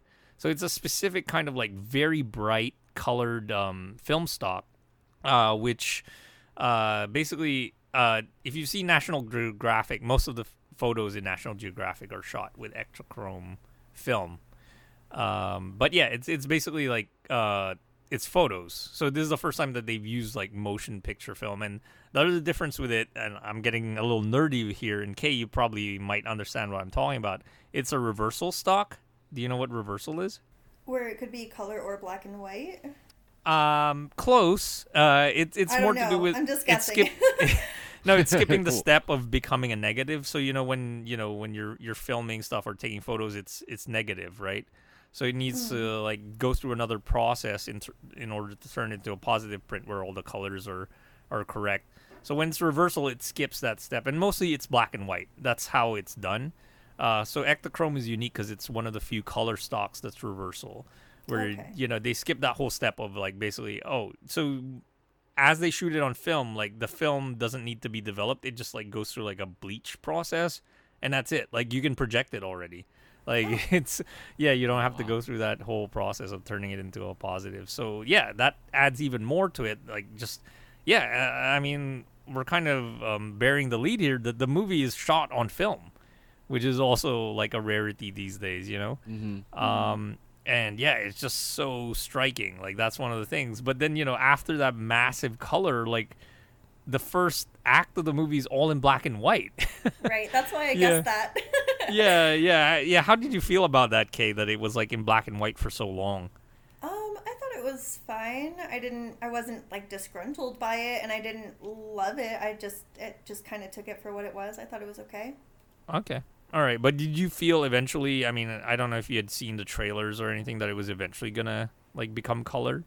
Yeah, I knew it was going to become color eventually. Um, especially like you said with that opening shot too. I'm like, probably they aren't going to just have one shot in color in the entire movie. So yeah, it kind of it kind of alludes to that. Yeah. Yeah, and it's just like I, after a certain point, I felt like I was trying to predict when it was going to transition into color, and I got it right. Uh, Nice. Were you trying to predict that, like when it was going to finally like full time color? No, When- I wasn't really thinking about that while I was watching it. Oh, okay, yeah, because I just felt like um it was gonna be like her her sexual liberation. Like I, I just felt like that's the time Oh. to switch over to color fully, because you know you get dabs of it, like kind of. Uh, yeah, it, this is also a movie that's not for the squeamish. Like, it does not shy away from Yeah. showing surgical procedures. Yeah. Yeah. Uh, it's very gory. There's a scene towards the beginning where Bella is she's like I think holding a knife or scissors while scissors. also holding the penis of like a cadaver. Oh, and I was and I was getting major squirms and germs like, "Oh my god, what's going to happen?" Yeah. Yeah. and in the like the next shot, she's like gouging of the corpse's eyes out, like with the scissors, and she's like, "Ooh, squishy." Squishy. yeah, yeah, That's how sick my sense of humor is. I was laughing at that scene. So- yeah, well, it, it was a relief, you know, compared to where where your brain thought she w- it was gonna go there for a second. We were like, oh, j- j- just the eyeballs, okay. yeah. Oh man, and yeah, like uh, Willem Dafoe under heavy, heavy makeup, but just like, um, yeah, he, he kind of plays her her surrogate father, and um, and funnily enough, she calls him God because his name is Godwin. Yeah. um and he, yeah he essentially birthed her and it's funny you mentioned uh kay about the whole frankenstein thing i mean the reanimation part is probably a big part of why people make that reference but i actually feel it's closer to another work of literature it's actually um uh flowers for algernon are you guys familiar oh, with yeah, that I've story that. hmm yeah, right. It's like we, it was a story I read in school, so I figured it's pretty common. But that that's the whole structure of Flowers for Algernon is about like this this guy who undergoes, I guess, like some sort of brain experiment, and you can see how because it's all his diary entries. You see how he he kind of becomes smarter as it progresses. Like you know, it's like written in terrible English at the beginning. you know, broken English, and that's kind of how Bella is at the beginning. She's like, she's uh, barely speaking sentences. It's just like random words or phrases. Um, and I that that was the part where I was wondering. It's like when is this like kind of starting to come together when she starts speaking like Emma Stone, and um, and yeah, sure enough, it eventually happens, and uh, there was just an atmosphere of the film. I think at the beginning where it it felt like a dangerous movie to me, you know, and I haven't felt that in a long time for a film where I'm like generally concerned about like the lead or the main character, the protagonist, and like because I guess there's just this uneasy like contrast of her like kind of childlike wonder and innocence and then also kind of becoming sexually you know awakened. And like there in her first like moment like her first like orgasm herself at the dinner table it's like there's still like this childlike curiosity. And yeah that was that really made me uneasy. I don't know. Uh, how did you guys feel about that Uh, I mean, I guess I should just say now, I hate this movie. I hate this movie so much. I have Oh so my many God. problems with it. I hate it. and you watched movie. it twice I watched it. Twice. Was it it to make sure I watched it twice, yeah, because I I walked out of it and I was literally like my I was sweating. I was literally hot because I was so angry. And so I was like, okay, I need to like go back in, like emotionally reset, make sure it's not just me cuz I saw it late at night. It was cold out. I was tired. I was like, I'll give it another shot. And the second time, I I I hate this movie. so that part, yeah, definitely made me very uncomfortable. Oh man. Okay. I, I'm just shocked right now. I don't think I can bubble. recover. Uh, Oh no, I- you can you can never burst my bubble. Okay, no. No. uh, but yeah, okay, all right. Well, yeah, that was a curveball. speaking of bu- yeah, speaking of burst your bubble, like what was the bubble that Willem Dafoe burp? belt? kept belching like with that yell? Like I, I I guess you know we're supposed to get that he's he, he's obviously not well, and he and instead of eating he's hooked up to this crazy contraption. So yeah, I guess th- that's Mm-hmm. That, ultimately yeah, what it's it like is. a It's- it's like- digestion thing. But Yeah. yeah, Very he, crimes of the future. right. Yeah, I mean, it's just even his stories about like how his dad would torture him is just like, so sad. yeah, yeah. It's definitely about a loss of innocence. You know. Yeah. Just going back to your question about the initial, you know, sex scenes and, Mm-hmm. and yeah, there's definitely something very uncomfortable, especially when you're given the premise that he put a, a baby's brain into her body. yeah. That you're just a little bit like you're you're entering that molestation um, territory. Yeah, the the one who becomes like played by uh, uh, Ramy Youssef, Um, he he kind of becomes um God Godwin's apprentice. That's one of the questions he asks him is like, "Oh, I thought you two," because there's even like a scene that was also uncomfortable where he's reading to her to go to sleep, and it's just like, Yeah. "Ugh." Well, yeah, and and and sh- and she's cuddling with him much like a young child would, but because she has an adult woman's body, it just has a different signal. And so, yeah, and I there was a worry that I had that oh my god, is is Dafoe doing something? Right, and then yeah, so like uh, yeah, Ramy Youssef's character questions it, and then he's basically like, "No," it's like very vehement about it. I'm just basically that he he says that he's a eunuch, so it's impossible for him. Like actually, the way he phrases it initially too, it's kind of like um that he's uh that like for him to ejaculate like would do something to his body like it will introduce like some sort of toxicity. It's like very no fap like what he's talking about. Sure. like it sounds like no fap philosophy. Yeah, he's OG. yeah yeah. Um but yeah uh man i still can't recover from kay like hating this movie. It's like Honestly, I Uh, could go off. Like I, no I'm well going to yeah please, myself. please do. yeah no no go ahead. Like yeah let, let's hear it. Okay so yeah um can you elaborate more on why you hate this movie like what is it well, about I it? yeah, just from the start, like we're kind of already talking about it, but I would say like you kind of, you know, we introduced the film and then you jumped to like her first um her first orgasm at the table. But I think it's very important to note like the scene, the two scenes before that.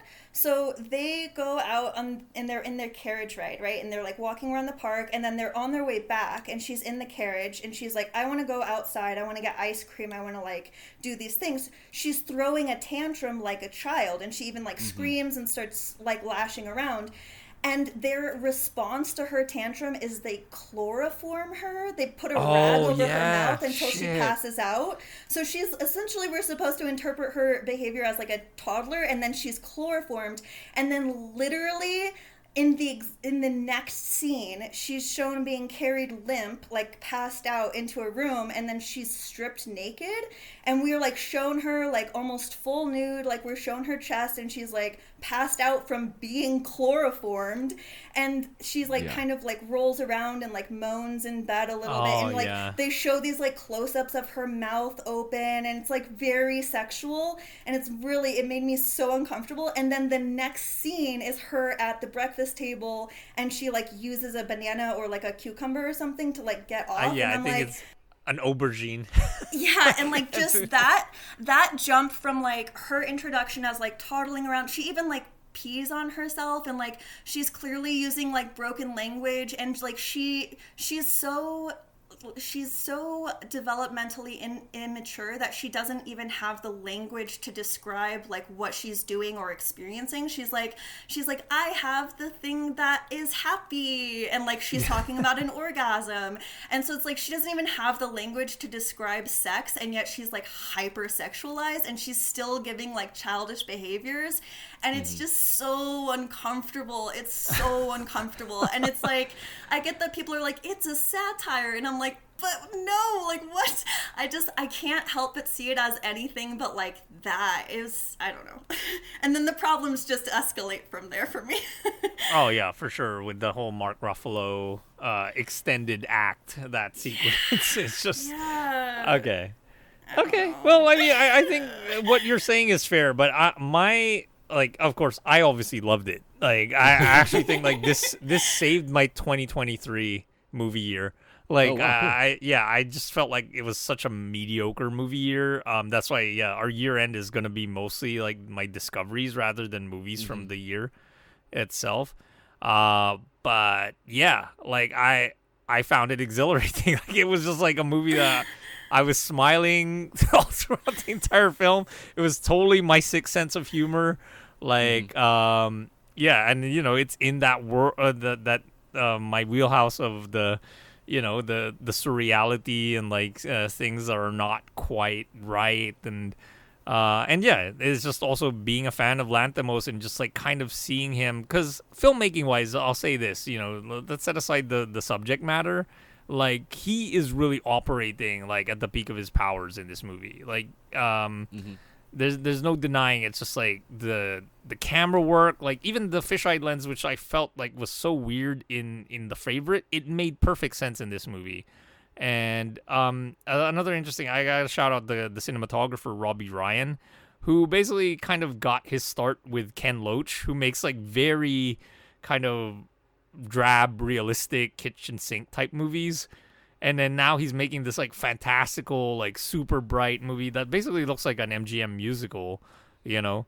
Um, so I think really I I was able to get past the actual like content, if you want to call it that, of the movie, and was just like enjoying it as like a piece of pure cinema. Like that was really the reason why I like this movie so much. Is that to me like just to see a director like at the peak of his powers, like using all his resources and like everything that he's been working towards with his previous films really come together in this film uh, craft wise like that's really what i appreciated about the film but yeah i mean it did make me uncomfortable but i think that's the point you know I mean, all of Lanthimos' films are uncomfortable. That's really what he does. Uh, but yeah, it's it's it's particularly disturbing here. Even though like sex is also like a very weird thing. Okay, I can't wait for you to see Dogtooth because uh, the sex in that is very disturbing as well. Uh, and yeah, it's also about like uh, these innocents who are basically like kind of um, uh, like yeah. Strangely enough, the connection there is like they're being locked up by their their their father, their imposing father, that they're not allowed to see the outside world, You know, so their world is kind of defined for them uh, by the father. You know, and it's a similar thing that's happening here. But you know, what's interesting is that he found a, a work that basically was not his. You know, it, it's his. I think it's his first adaptation um, of a of an existing literary work. And I have a friend who's like a big fan of the book of, of Poor Things. Uh, so he, he hasn't seen it yet. I can't wait. Actually, uh, I should mention him by name because a segment of the show is named after him. Uh, yeah, Scott Thorough. uh, Yeah, Scott Takes is named after him because he he gives like it jokingly he gives Scott Takes, so that's why uh, it, it's named after him. But yeah, he he loves Poor Things. Shout out to Scott and um Shout out. yeah, uh, I'm really curious what his take of the movie is because I, I think also the the points you bring up, Kay, that's also something this that would probably disturb him as well. But he probably is expecting it because I don't think that that a lot of this is probably from the book. Uh, Yeah. yeah, I, I feel like it, it was already there, but yeah, to just see it visualized and um, I mean, how do you feel about Emma Stone just overall as like an actress and I, I like her, and I Okay. have a lot of respect for her bravery in taking on this role because it's an extremely candid, extremely vulnerable role, and I think it takes a lot of guts to do that, especially in such a wide theatrical release like this. Like, she is fearless, and I have a lot of respect for her. And yeah, I, I don't have any qualms with her. I've always like enjoyed her in movies and stuff. Sure. Yeah.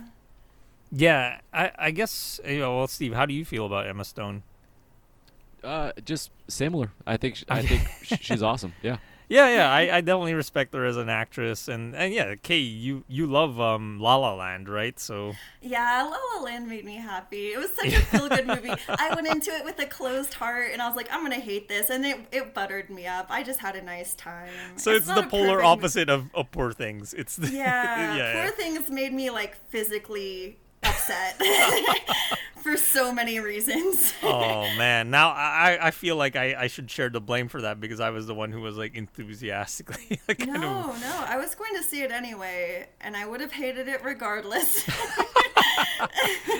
Well, I, I guess on the casting side, I will say that it it, it wasn't another really fascinating choice by Lanthimos to basically it's set in England, and they're all supposed to be Brits, but they're all played by Americans. Every single That's one of them, yeah, are all Americans. Ramy Youssef is American. Uh, Christopher Abbott, who shows up later on in the movie, he's also American, but very good Oh, British accents, I would say. You know, Emma Stone, she also did a British accent for The Favorite.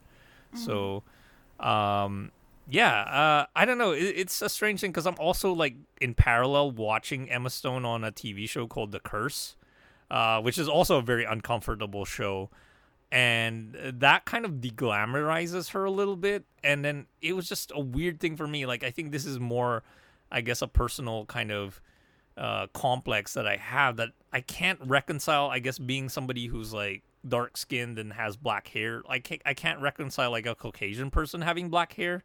You know, it's just like weird to me, like somebody with pale skin having black hair. Like brown hair, I can accept, like being a brunette, but like, yeah, black hair is just weird to me, like on on pale skin, uh, for some reason. So yeah, and it's obviously not her natural hair color, and uh, that was also a choice that they decided to do for the film. And yeah, she really like bears all in this movie, like Yeah. literally and figuratively. Yeah, it makes me wonder how she actually feels about this movie. like, if you were able to ask her privately, I wonder how she'd feel. Well, uh, what I read was because you know I was just curious about like the behind the scenes stuff. Um, the what I read was it was actually her who really like took the initiative and said, "Yeah, we we should make it like very brazen and like you know just like be bold with the with the sexuality." Yeah, so so I'm Yorgos Lanthimos was that surprised. than the other way around. yeah, for sure. It's not like the what what was that other movie that was sexual that was very controversial and the actresses still refused to talk about it and the director um uh Blue's the warmest color. oh, I Yeah. haven't seen that. Oh man, I'm curious what your take on that movie would be. but um yeah, another good date movie actually. uh, like bad date movie. Um cuz I was just thinking that actually I texted that to you Steve, right? I said like, "Oh, this might be a good like date movie with the wife." Wink wink. Yeah. I I do, I cannot imagine my wife liking this movie. It's yeah, it's it's just a little too weird. Yeah, you know, just but going back to just some of your points, I think, yeah, the cinematography is incredible. Like the movie looks great. Every every scene, you know, the makeup, just it's Costumes, yeah. The costumes, yeah. yeah. It's all working in like in concert, yeah. at at times it looks like they are, and and I think it's intentional. Like especially when they were in I think uh, Lisbon, it kind of looks like they're on a backlot. It kind of looked like they were on Yeah. a some kind of like a Star Wars set or or something at times. Yeah, but I think actually the, that was the movie part it, of it. Yeah, the movie that it made me think of is Cabin Boy because Cabin Boy Oh. also has a very similar setting. It's like, uh, you know, the matte uh, painting Mm-hmm. like background that goes into the distance. And yeah, I think Lisbon is really where we kind of sense that we're not like we're kind of like in a steampunk Victorian era, Right. not realistic Victorian era because yeah, I, obviously being reanimated is like a very gothic thing, but the um it was the cable cars you know that passed through lisbon that was like a big sign to me that okay we're not in the real world. Like this is a weird form of transport that she takes. And um yeah i mean uh, the, that whole uh, w- when we finally transition to color it's actually when she she has an orgasm during sex with with mark ruffalo because they go off on a on a tryst uh and uh just like uh you know in Furious between- jumping. yeah, furious jumping. I had to write that down too. Like that was how she she described it, and um, and then yeah, like uh, there was something about Mark Ruffalo boasting about himself that you like you've been fucked thrice by the best. I mean, I mean, Mark Ruffalo's British accent is so bad, but it's bad that it's funny. Like that's how I mm. feel about it. It's very comical.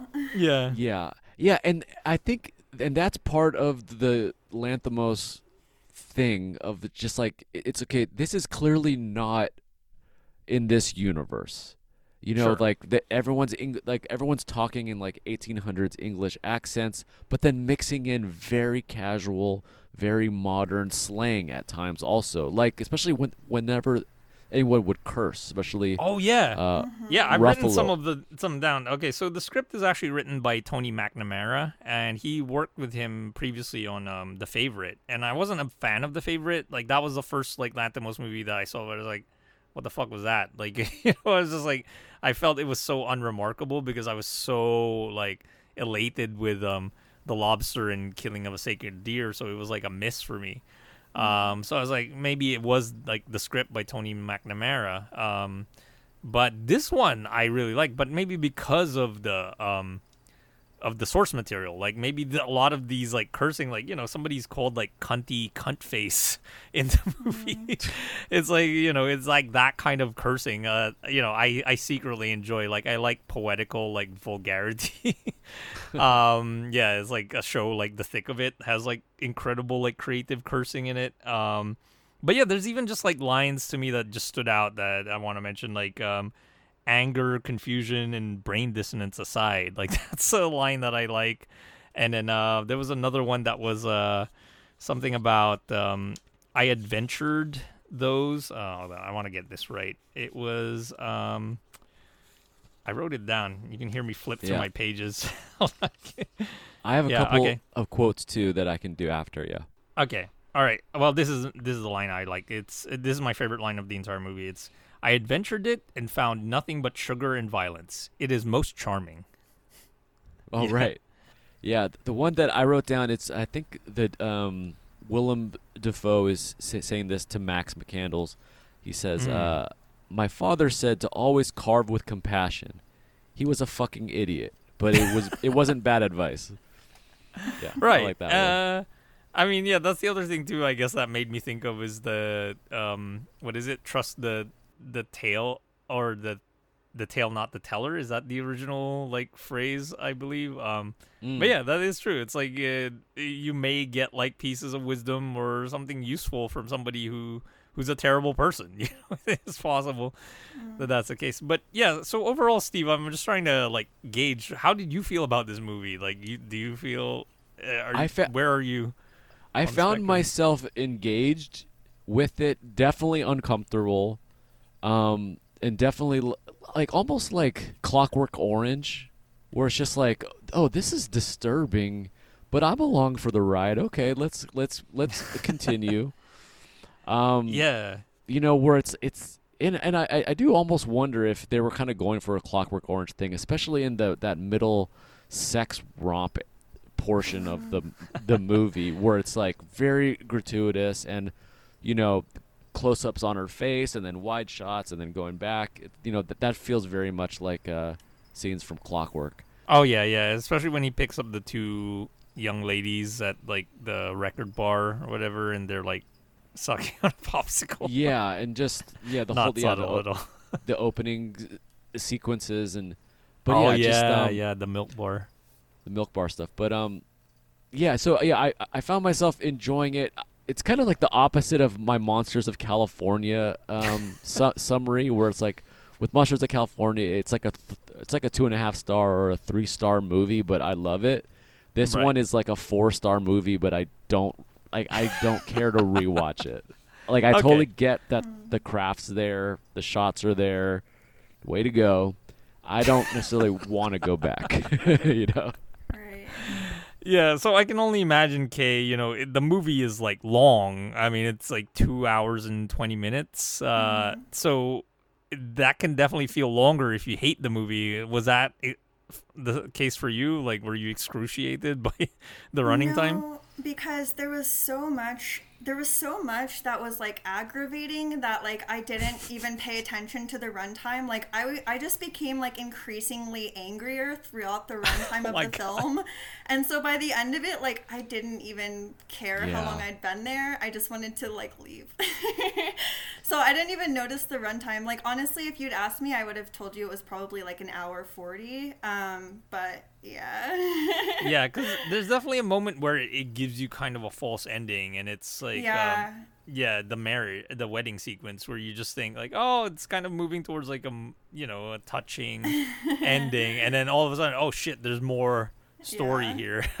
Yeah. the plot thickens. Like you know, in the third act, like all of a sudden they re they introduce a new character, and then it becomes like a gothic horror film. And yeah, that that's also a very uncomfortable uh, sequence. The whole stuff with Christopher Abbott, because you know, I guess you know if we're gonna bring up like a an overall kind of uh i guess motif recurring motif that that happens like you know we're talking about like potentially like subduing a woman and like yeah basically raping her like that's uh and that comes up several times in the movie and like you know it, it could also be possible that she has agency but it's still like she's being taken advantage of uh especially like the whole brothel like uh um, sequence that happens through the movie, you know, where she's like, well, you know, I want to dictate the terms of it and, you know, make money. But then it's like, oh, why is this person rough with me? And like, why is well, this person smells? I have so many problems with that. Well, yeah. Do you want to list some of them, Kay? like, while we're at it? yeah, I mean, just to start, I think that like the depiction of sex work is so regressive and not helpful and like very it's just bad. Like it, like when she goes in, she's like, "Oh, it's just 20 minutes of my time and then I get to go on with my day." As if like it's just like checking in for a doctor's appointment or something. And like in the real world, like a lot of women don't want to be doing sex work. They do it out of utility or because they're being forced to. And sex work is like often very scary and very violent and a lot of women are like harmed and killed and like the depiction that they have here is just like, "Oh yeah, no, you just get to run around in like fluffy dresses and like most of the guys you're to be with are like kind of attractive and they won't be too rough with you." But then there's also the point like in the film where like the um the like house mother she's like, "Oh yeah, some men just like that you don't enjoy sex." And then like in the next scene, in the next scene she's like, "Yeah, it was brutal, but not an enjoyable." And it's just like these it just it's so regressive to me and it's not helpful and so it just like perpetuates this idea that like sex work is just like a fun quick little easy way to make a buck if you're a woman and it's like really not at all like a lot of women are like very deeply traumatized by For performing sure. sex Uh, work well, I would push back a little bit on that and say that it, I don't. Uh, I think that's one level of what it's trying to portray. That she's like. I guess maybe it's her defense mechanism or how she's coping with it is just like kind of being like, Mm. oh, it's not so bad. Uh, but yeah. I, I, I do think that it, it is showing how how disturbing it is, and just like I mean, there's there's even one like throwaway bit where it's revealed that the one guy who's like really rough with her is actually a priest, you know. Mm-hmm. Um, and it's just like man, like yeah, the, the yeah, all of the the men that she encounters, and just like every time like one comes in and always chooses her, it's just like oh man, it's just awful. Like, I I really felt for her at that in, in those moments, even if she was like kind of treating it as like kind of a light thing of just like oh yeah this lets me buy pain au chocolat and you know Yeah, eventually then- earn my passage home Yeah, and then there's just like the whole thing where like she's still not like she's still developing mentally to Yeah. where like she still doesn't really refer to what she's doing as anything but like furious jumping like a child would do. And then she's like not totally understanding like the way it works and like her place in it. And so just like it feels like it's still like treating her like a child and like she doesn't quite Sure. get it. And then there's also this like kind of like I don't I don't know. There's like almost like a soft through line of her being like n- you know obviously she's like developing cognitively still but they also rate that uh, relate that to like real life mental you know divergencies and disabilities. And like i hate so much like i started to hate this movie in like the first part where they walk in and he's like oh what a beautiful retard. And you're like oh my god okay. Um and it just kind of is like that thing. And like later in the film too they're like oh i wrote it down. In fact this is this is the quote that i wrote down. Um and they they say that she's like oh yeah she may have a mental illness. And so it's like they're also like along with her being like innocent and a child they're like she's not cognitively on the same level as the people she's interacting with. And so it's like she's being taken advantage of in like multiple ways and it just feels really weird to me. Where she's like i don't know wouldn't you like it if the women chose you? Like she just doesn't even understand like where she is or what's happening to her you know what i mean? She's just like along for the ride. Yeah, for sure. Uh, uh, although I will say though, I think that that was another part that I did enjoy was the you know when she was starting to like gain an intellect and like you know she started reading. And I don't know, I you just rarely see that in movies where like somebody you actually see somebody like over the course of time develop intellectually. And you know uh, like I, I was joking uh, partly joking about like her discovering capitalism because that's what I was referring to was that she discovered prostitution you know the world's or- oldest profession. But then yeah the the stoicism part is that when she starts reading it's like that's when she's kind of i think that's also a way for her to cope is just like be- becoming a stoic and um i don't know i guess this is also another personal like uh complex of mine that like i'm i'm kind of attracted to women who are very intellectual and like you know uh, almost like heart of hearts kind of. Um so yeah when, when she was becoming that woman like i was like oh yeah that's like incredible for her like you know that's uh, uh, at least and now she can like push back on these men especially mark ruffalo and his like fucking like just bitchy kind of uh yeah simping behavior.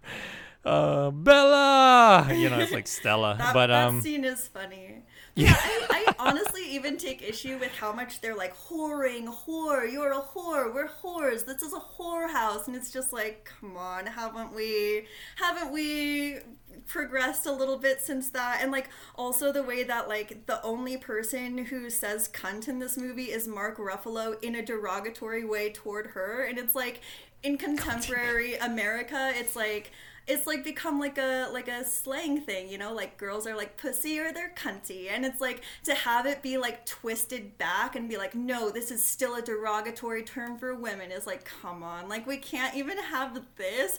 And then for Mark Ruffalo to be like, you whoring cunt, it's like, come on. Like I just felt like it just wasn't funny to me. I don't know. Right. I'm so mad. I'm sorry. I'm so mad. no no go off kay you can you can totally go off you know i Winter mean of even though- anger.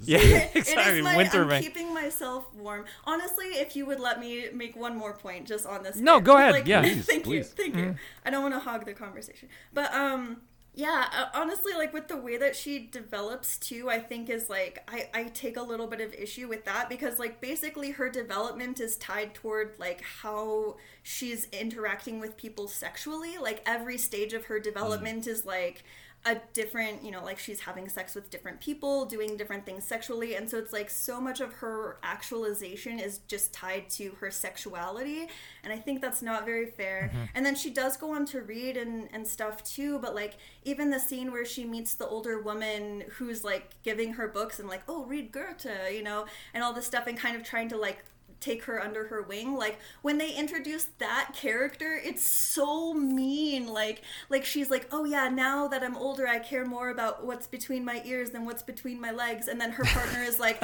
that's one way to console yourself and it's just like jesus christ um, well, I don't necessarily think Jerrod Carmichael is her partner. No but like her companion Platonic companion, yeah, I would say that he is. But just yeah. like that, like why, like why do I just I don't know. It was bits like that, and then you know she has her book taken away from her and it's thrown in the ocean. She's given another one, it's thrown in the ocean. Yeah, and then Um, Mark Ruffalo tries to throw uh, Hanna Schygulla into the ocean too. Yeah, who's like that part was actually funny. legendary actress, by the way. She's like in in all of Fassbinder's films, and she was also in Werckmeister Harmonies. She's fantastic. Oh, what yeah. a great film. Um, but yeah, then like even the way that Bella's brought onto the boat is like as an object. She's like put into a trunk and like transported as if she's like not even a human being. Yeah, And- and, then again, it's like a new trap for her because uh now she's moving, but like she can't leave because it's just ocean all around. Right, she's in a prison all over again. Ah! Um, but then I feel like her development. Okay, so she she does gain autonomy by the end of the film. She kind of, but my problem with that is she. So the whole. I think the core of my problem with this film is that yes, it's based on a book, but it's based on a book written by it's a film adaptation by a man of a book by a man of what it means for a woman to realize herself. And it's like Ah. who are either of you to say? And then the fact that like the screenplay or like adaptation was also done by a man, it's like you're writing a film or you're making a film about what it means to become a woman and like you don't know what you're talking about. And so it kind of shows through in the film because by the end of it she basically becomes her father. Like the only route for her is to take on the role of the man who oppressed her and to continue the oppression. Like by the end of it she's doing to men what was done to her and it's just like a continuation of the cycle and like we're supposed to feel like better for her because now she has the upper hand on men, but it's really just like a perpetuation of the cycle of abuse and patriarchy, and it just does not feel good to me at all. Help me! wow, go off, Kay. Just go off. Um, I, I am. but yeah, uh, are you? Do you have more to add? Uh, I mean, honestly, I have three pages of notes, but I'm gonna pause there. All right. Well, I'll just say to what you just said just now. This is why we have you as a guest on the show. show over. Bye bye. No, just kidding. Um, yeah, we, we got to end it on that mic drop. Uh, Kate doing a mic drop. No, um, no, absolutely. That, be aggressive. I promise. no, no, it, that, that that's not it. I mean, that's like the surface of what you're saying. What the the depth of what you're saying is actually more interesting to me because it's that is the thing. You have that perspective that me and Steve could never have, you know, because that's your experience. You know, we've never experienced the world as a woman, uh, and probably never will. I don't know It sucks. yeah yeah um yeah so you you can speak to that. And yeah I, I was thinking that the more you like kept on bringing up your objections about the film i was like wait a minute yeah it's written by Alasdair Gray. The book was written by Alasdair Gray.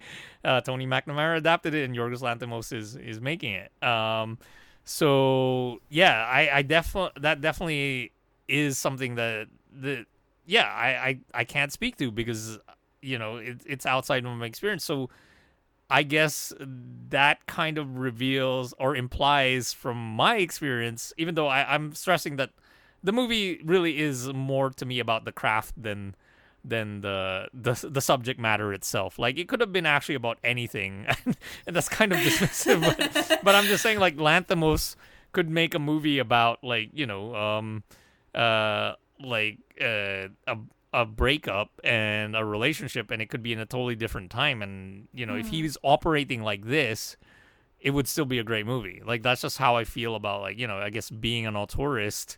Like it's just like you can still be at the peak of your powers even if like the film itself doesn't quite match it in terms of subject matter. Um and yeah, all the points you made, like you know, I've only pushed back on a couple because yeah, I I really do feel that fair. what yeah what you're saying is valid. You know, it really is. Like I, I think all your objections to it, like I think yeah, you're not alone. You know, I, I feel that way, and it's also it's weird with this release date. Like I'm only getting like trickles of people's reactions to the movie, but yeah, I uh, that is one thing that like I guess I want to monitor as it progresses of just like how men and women are are reacting to it and is Sure, it like yeah. more men are like liking it and then the women are not you know it's Uh-huh. like yeah I, i'm really curious and yeah actually even yeah like as a weird aside like to see if there is a woman who actually likes this movie favorably and maybe interviewing them like just I'd you be know very seeing curious. yeah, Mhm. yeah, because yeah, all you're saying right now, like, yeah, it, it, uh, it definitely makes sense. It's definitely a projection of a man, of several men, filtered, you know, thrice over. Um, and yeah, and to have like a female protagonist, and then it's it's all based on how the men view her, is yeah, that that is definitely gonna rub people the wrong way, you know, especially totally. women.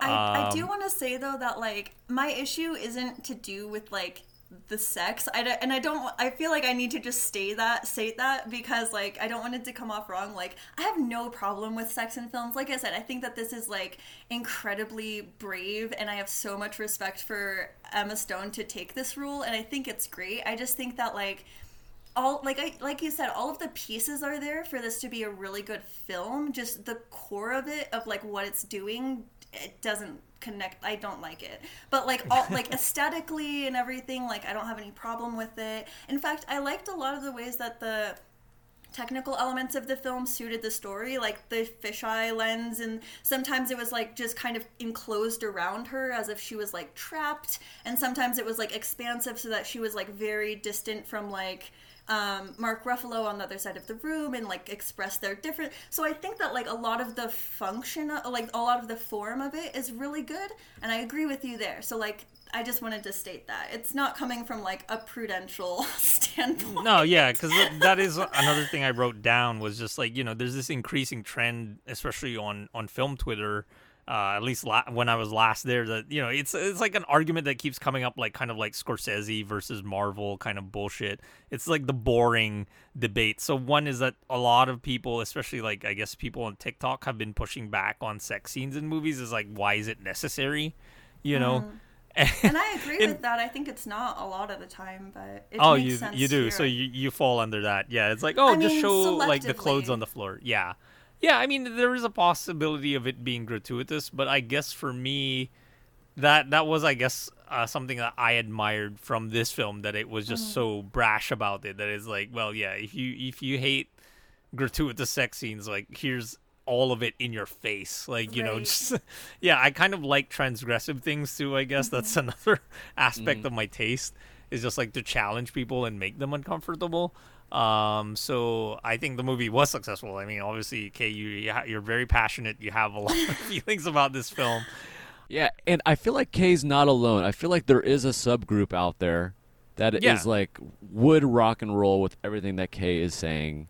oh yeah um, for sure Even though it's like it can be a little intimidating because I think just looking at like the early the ratings on um Letterboxd, I think it's it's got a 4.3 average, and on Yeah, it's that's pretty high. insane. Yeah. Yeah. and on IMDb it's got an 8.5 out of 10 average Ooh, right now. wow yeah for imdb that's high yeah So so people initially are really loving the movie. So Hmm. yeah, I imagine I imagine if you're in that subgroup that's like that like does not like it, it's it can be a little bit like what is going on? Like why are people liking this movie? And I imagine like that experience is a little bit Yeah, well, trippy. l- let's ask Kay. So, like in those two screenings that you went to, what was like the the temperature of the room? Were people like enjoying it, or Yeah, and like there were a couple of moments where like I was a little bit like perturbed. Like I mean, obviously it's a comedy, and I admit I, there were parts that I definitely laughed at. Like I said, like when he tries to like push the woman off the boat, like that part is very funny. And there, like the crowd was very invested. It was a sold out show. Um, you know, it was people were engaged. There was a lot of laughter but there was laughter at times that like felt very kind of like questionable or inappropriate to me like near the end where she's like back with her husband who she'd escaped from which which that whole cycle of like her being like her being reborn essentially and emancipating herself and gaining all of this just to fall back in the same cycle of abusive men is like just it's whole a whole other thing. But anyway in that scene they're like sitting at the dinner table and he's like if you leave i'll shoot you. I'll shoot you in the head and she's mm-hmm. like will you shoot me in the front or the back of the head and he's like i'll shoot you in the back of the head to make sure you're walking away and the theater erupted in laughter and i was like that is domestic abuse that is terrible and the theater's like this is hilarious and i'm just Wow. like Yeah, that's a weird one. Yeah. like yeah, I, I thought it would be something else, but that that was yeah, I did not get that laugh in in it our was theater. getting yeah. laughs throughout, but like that one was like the one where I was like very kind of upset. And I think that throughout, like I think one of my other issues with the film is people are like, "Oh, this is like the coming of the new age of feminism." And I'm like, if this is feminism, we need to burn feminism down and start over. Like this is not it. Burn your bras again, ladies. burn all of it. Oh, but really quickly on the nudity thing, I think that part of what makes it like I I don't have a problem with it or anything or like the sh- the scenes of sex because like the men are treated just as they're they're showed the same. Like you see just as much dicks as you do like you know ch- like bare chests, and then the fact that like you never actually well you see. Emma Stone nude from the waist down once, but you never see her like full body. And then when she's Mm-hmm. nude from the waist down, she has like a full bush, so you don't really see anything.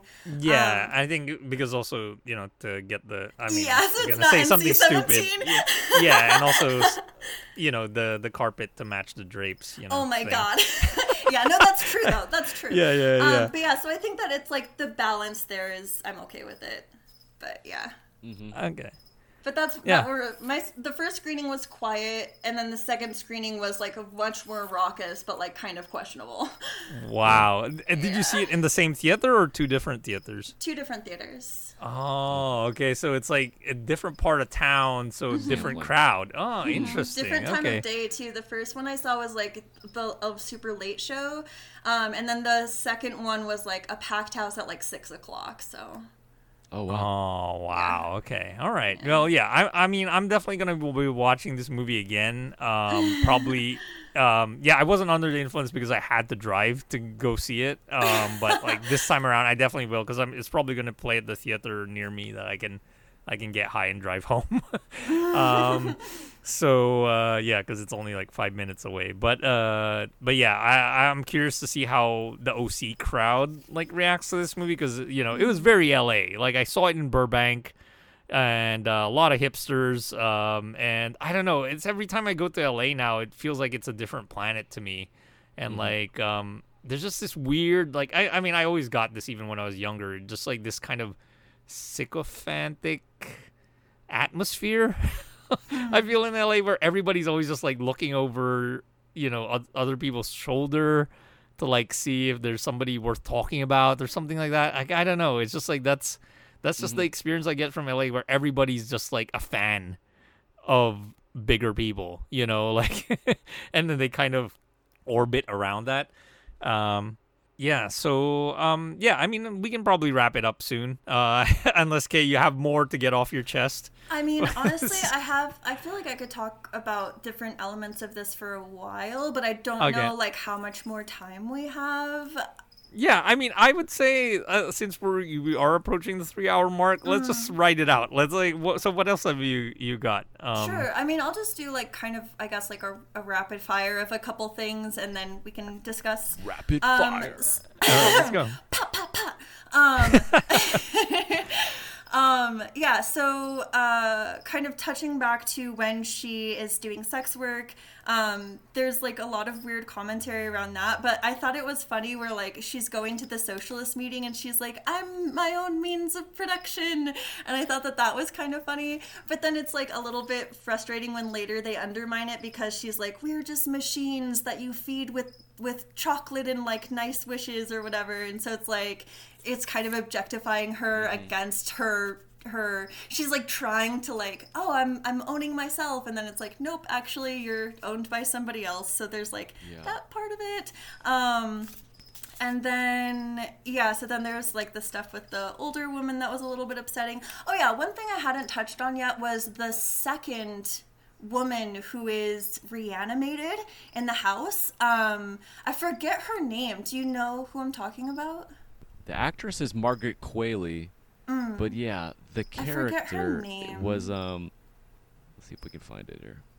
Well, while you look it up, um, Yeah. that was like a little bit frustrating to me too, because basically it like creates this sort of differentiation between the two women. Like they come from essentially the same place, and the only difference is like the amount of interaction they get from men. So like even like the Willem Dafoe God character is like, oh no, I messed up with Bella, so I'm just going to abuse the second girl like my father abused me. I think that's the best choice. And I get that there's like a commentary in that, but you don't really see her like become emancipated the way that Bella is. Like she kind of just ends up being like a housemaid and like at the end they're like seltzer water please and she like goes to get it, you know, like she's just kind of treated as like Yeah, a it's kinda creature.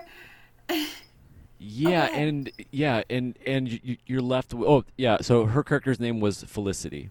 Oh, thank you. Um, but yeah, but you're yeah, you're kind of left with okay. So now is is Bella now just gonna dominate everybody and and Exactly. rule the roost with the iron fist?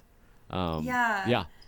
She she really does just take on her father's role at the end. Like she she does the experimentation to put the goat brain into her um her abusive husband or ex-husband which i think was was very funny Yeah, I it's also found it just funny. like but it's also just like it ties in this idea of like of like the surgery being like a means of control or possession or like making another person submit to you. So it's like this idea of like a balance of power where like she's she's she's flexing this power over the guy that was put on her and doing it to this other woman but like she's special because she's sexual. Like I, I don't know what other difference there really is other than like the men's emotional investment in her rather than felicity. Yeah. so like i didn't really know how i was supposed to understand that character or like what her function is except to be like oh no bella is the real woman. She's the one who's actually experienced things and felicity is just like the woman husk who stays in the house and will get you seltzer water. Like and it's just like what what and um i don't know it was so that was one other thing i just don't understand um and then yeah the stuff with like her abusive husband that she goes back to is just so problematic and i know that that's like a thing That's the but, point, though. I know. mean, uh, yeah, but yeah mean, they're sorry yeah, he's a monster. he is a really it, monster. Yeah. Yeah. He is, and it's it's very and that's that's part of the thing too. Is like it's it's interesting that this was pitched as like in the trailers and everything it's like oh woman seeking her means of you know freedom and it's like pitching it to be this whole like She's hype- twirling around, running Right. through the stage. Exactly, and she's like, "My name is Bella Baxter, and there's a world to circumnavigate." And it's like you think that it's gonna be this whole thing, and then when you really, get... sorry, I'm like trashing this movie now. no, I love it. But like when These you get into points. it, Yeah. But like when you get into it, it's just like it's it's really undermining of a lot of these things, and it's just like I I I, don't understand like where the feminism is in it, and it's just like it's like liberation for what, and and it just kind of feels like. I don't know. I don't get like where this. I forgot where my train of thought was going with that because I did that impression and I made myself laugh. Um, Well, I just want to add it. Yeah, just just hearing you kind of break it down, it had me kind of. Yeah, that the movie could almost be like an Adam Sandler style rom com.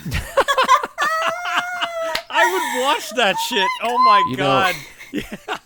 by putting it through this very beautiful artistic and like um this other filter it makes it kind of confusing whereas whereas if this was a straight ahead if, if this was uh you know Jennifer Aniston stars as Bella and Adam Sandler is in there and like that's what the movie is Yeah, Adam Sandler is Mark Ruffalo's part Oh for my sure. god. and it's like this crazy rom-com thing that ends up where yeah of course she's gonna put her ex's brain in the goat and that's gonna be played for a huge laugh at the end You know, Adam Sandler has a famous goat skit too. Like it's Oh, on that's uh, funny. on one of his albums. Yeah, it's Oh, one of his right. comedy albums. Yeah. Yeah. it's such a funny skit too.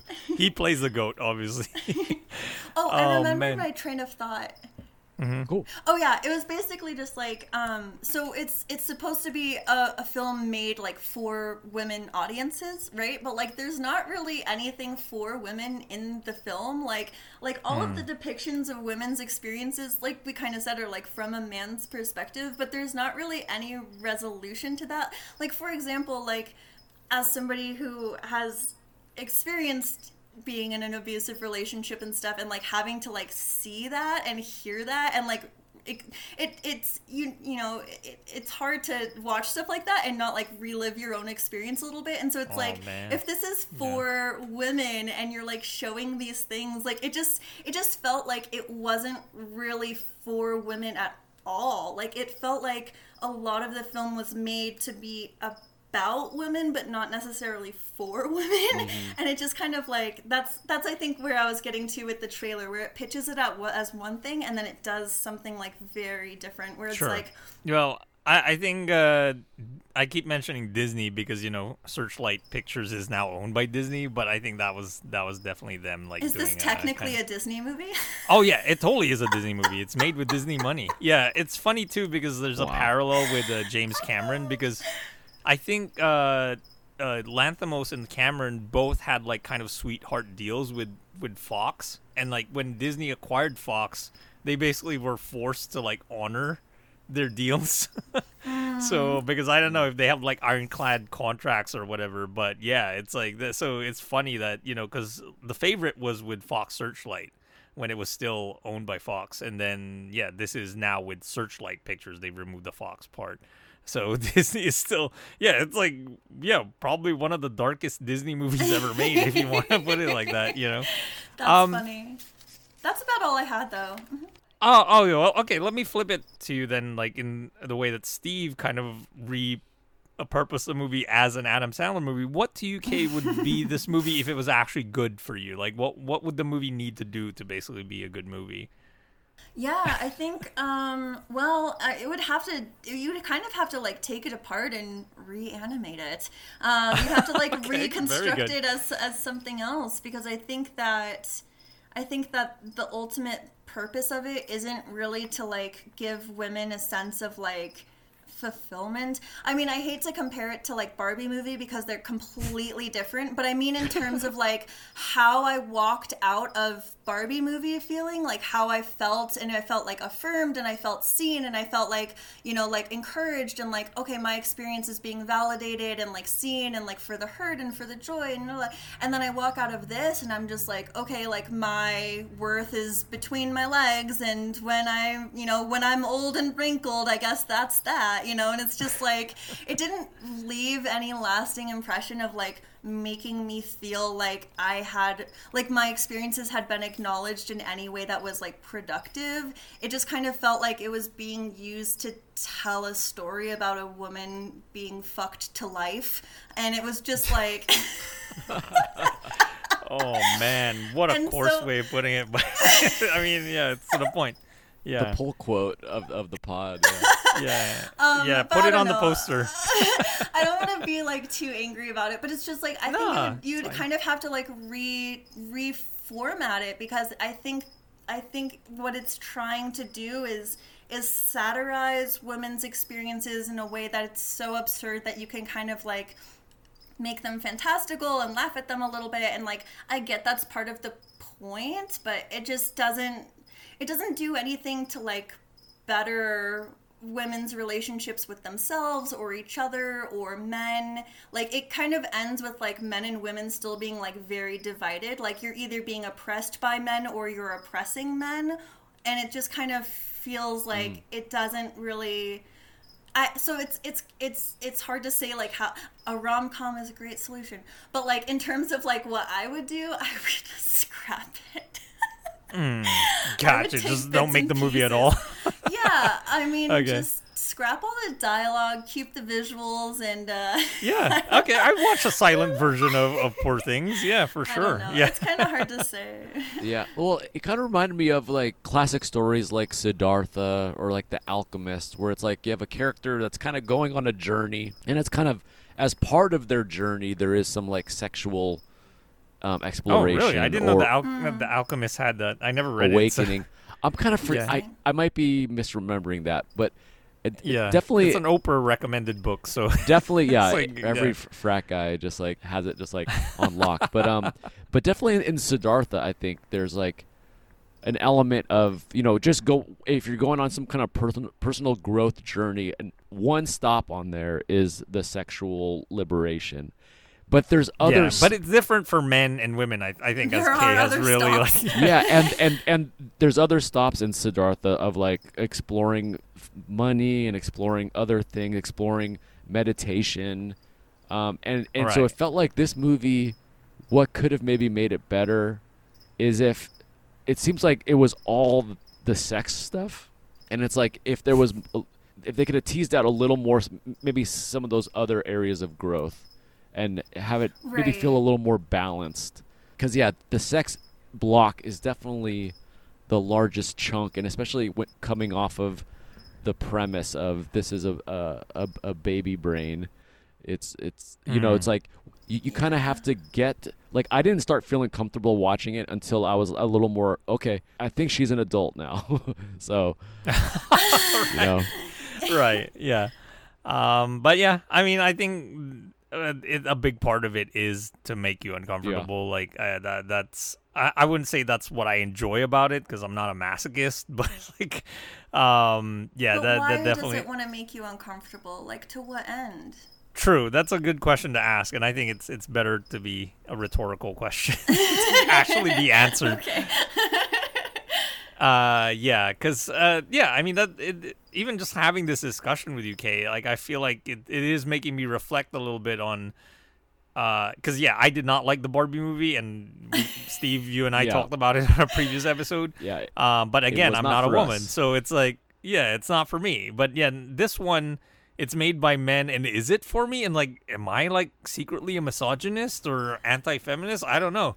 what Well, it, I don't what it want you- reveals about me. It doesn't have to be taken that far. Like I don't want it to, and I, I always get scared talking about stuff like this because I'm not trying to be like man bashing or anything. No, no, for So sure. No, like- I, I, I was, I was being facetious. I wasn't Okay. really like serious about it. But like, I mean, uh, I, I guess I want to ask you that too. Is like, do you feel like you look at people differently if they say they like this movie or they say like it's their favorite movie? Like, would you I mean, kind of? uh if you give 'em a said side it was your favorite movie, I would have questions about why, but I wouldn't like dislike you. I would just be curious because honestly, there are a couple people on Letterboxd who I like know personally and have known for years, and there's one person who said that this might be one of his favorite movies of the 2020s, and like I had to like take a moment, um, but I don't think any less of him. I just want to know Sure. why.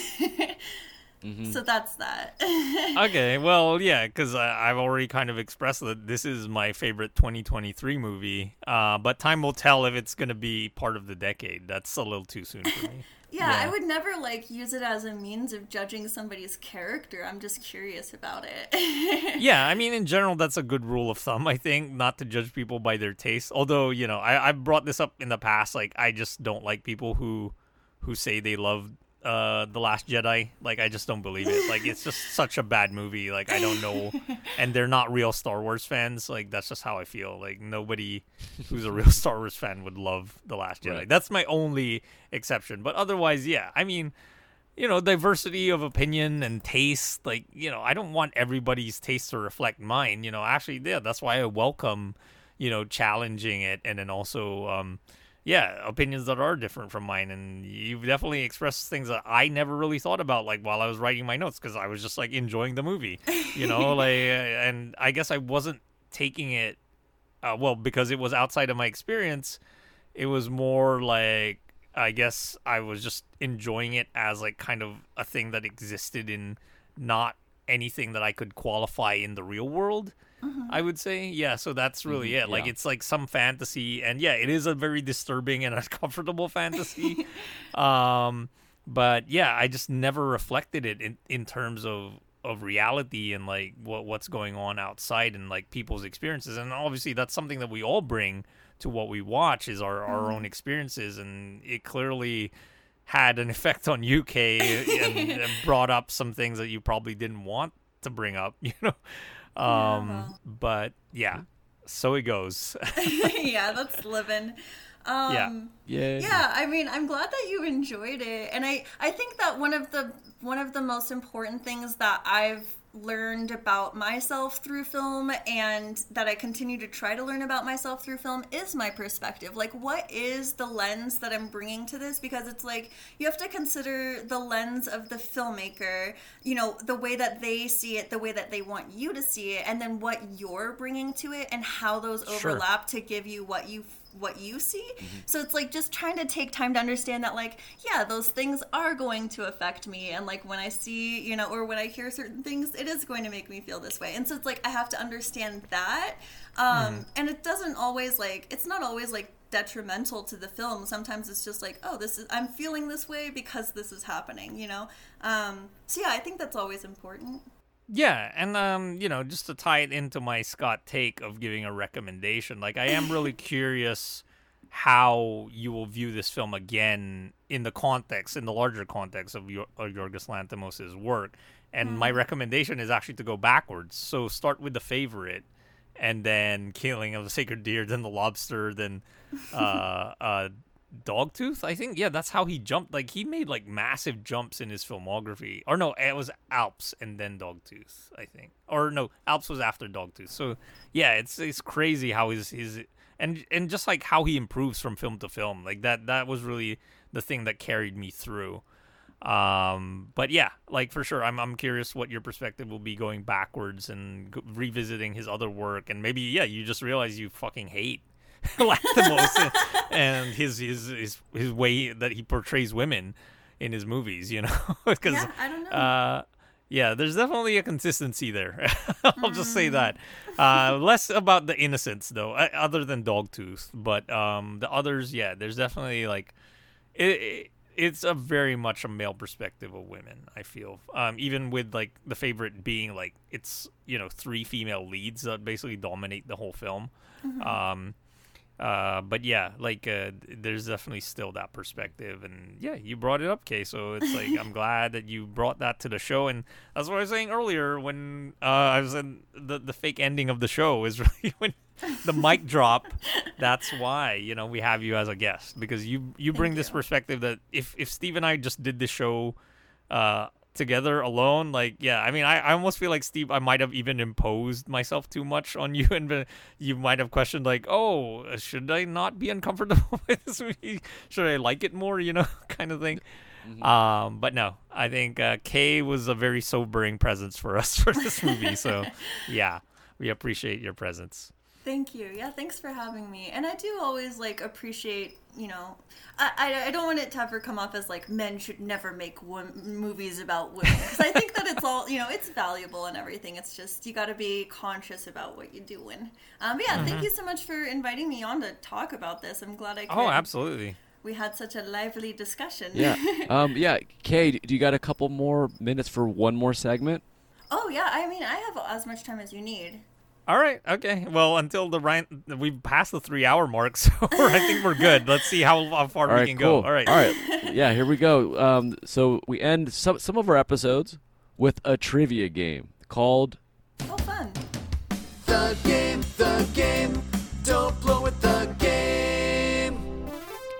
And so we actually prepared prepared a game for you during the Oh. summer during the James Bending episode, but that pod also went four hours plus, so we decided that we, we didn't have enough time.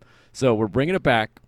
So the way the game works okay, is Mm-hmm. you're gonna get three movies. With each movie, you're gonna get seven clues.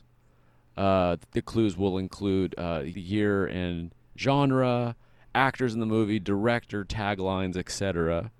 And um, if you get the movie on the first clue, you get seven points. Get on the second clue, six points. So on down. Perfect score is 21. Just to run down our leaderboard, Amanda.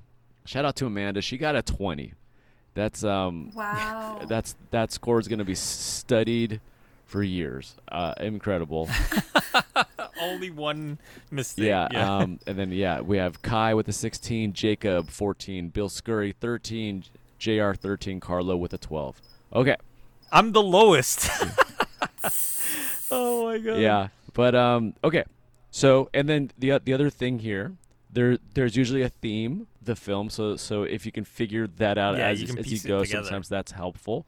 And you you get to pick some uh, some music. So would you like um, in the background? Would you like music from Over the Garden Wall, from Crash, from Predator, or from um, uh, would you like some like heroic music? Um, I think I'm ready to be a hero. Oh. I think I'm ready to give it my all. I'm ready to turn up. I'm about to be the hero of the hour. Let's go. Watch me crash and Okay. burn. That will be so funny. Love this. Famous last words. Okay, here we go. Okay, This is my hero moment.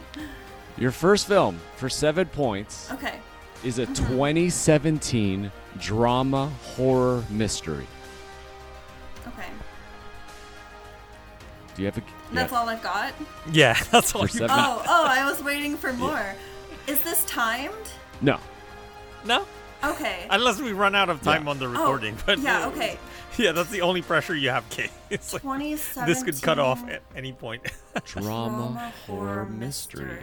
Yeah. Um, I'm trying to think about what even came out in 2017. Drama horror mystery. Uh, could I get another clue? Sure. Yes. For six points, uh, Mm-hmm. Alicia Silverstone is in this movie. and and Okay, if I if I I'm ha- giving you, okay, yeah. No, please finish your thought. Oh, I was gonna say if I'm giving you a big name this early, um, it's usually uh th- this this big name is playing a, a minor role. yeah, so okay. she's not the star of the movie. Okay. Um, I'm terrible with actresses' names, so I'm just trying to think of who she is. Oh my god, so Oh. you've never seen Clueless? She she's in Oh! Clueless. Yeah, that's Oh. her her claim to fame is is Clueless. Oh, okay, okay. But yeah, that's no, not the I'm movie. just bad with names. No, drama, horror, Yeah. mystery. No, um, no. Uh, okay, that's helpful. I'm just terrible with names. I'm terrible with actors' Yeah. names. Okay. Uh. Okay, give me one more clue. Okay. All right. Because I'm clueless. All right. there you go, perfect. This, this should help you. For five points, the director is Yorgos Lanthimos. Oh, Oh. okay. Okay. Well, okay. Oh, wait, is it Killing of a Sacred Deer? Correct. Killing of the Sacred Deer. Oh, 2017 okay. drama Alright. horror mystery. Yeah, jo- she- okay. Yeah, she played uh, Barry Keoghan's mom. Right. Nice. the Oh, I haven't seen that in so long. Honestly, I wouldn't Right. have even known anyway. Nice.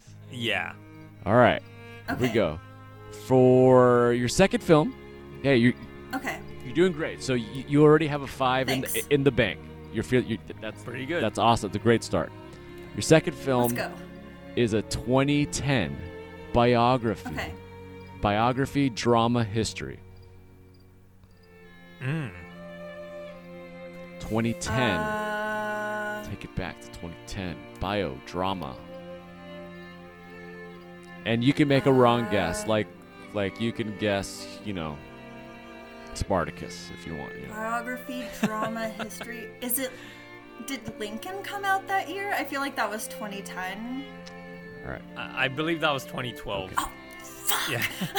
For for six points, Helena Bonham Carter is in this movie.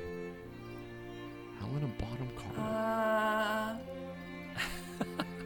I only know her from Harry Potter. Just kidding, but that's what I, that's what comes to mind first. Cool, cool. Yeah. Um, Uh,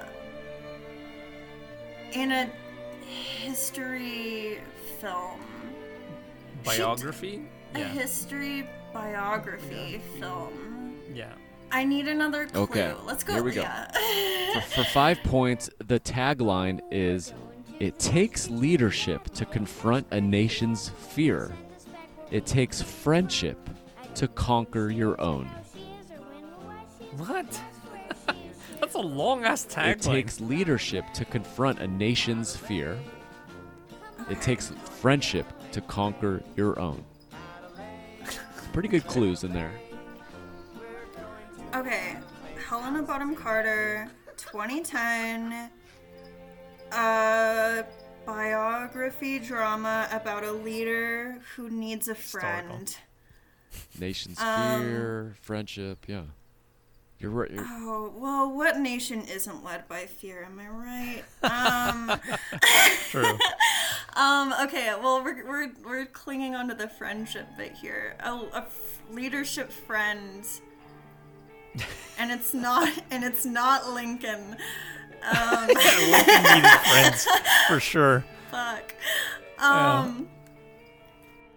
uh, I I'm like struggling to even think about what movies came out in 2010. Okay, s a leader trying to find his voice with a friend. Oh my god. Oh wait, is it the King's Speech? King's speech correct What the fuck? Oh wow. for another Nice. five. That's the only like thing I can think of that has to do with like a leader voice or Of- like anything. Yeah. Oh Incredible. the King's speech. Mm-hmm. So you're already at a 10. That you're Wait, but Pretty what's good. the theme supposed to be then? Oh my god. we Okay. we say that if if you get a 12, you've done great. So you're you're because I'm oh the my low God. bar. Rolling. I set the bar. I feel like I feel like I was just like touched by grace to get that answer. I don't know where I got that. that's amazing. Okay. okay, let's somewhere go out round there. Three. See Oh if you my can Yeah. God. bring it home. We're- We're going all the way back for My seven palms are sweating, you guys. uh, for 7 points. She's feeling the tension. 1990 action Oh. comedy crime 1990. I feel like that's so many '90s movies. I know, right?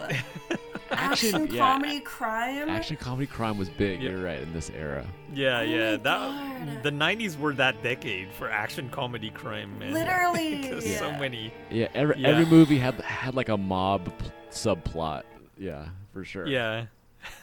Action, comedy, Yeah. crime.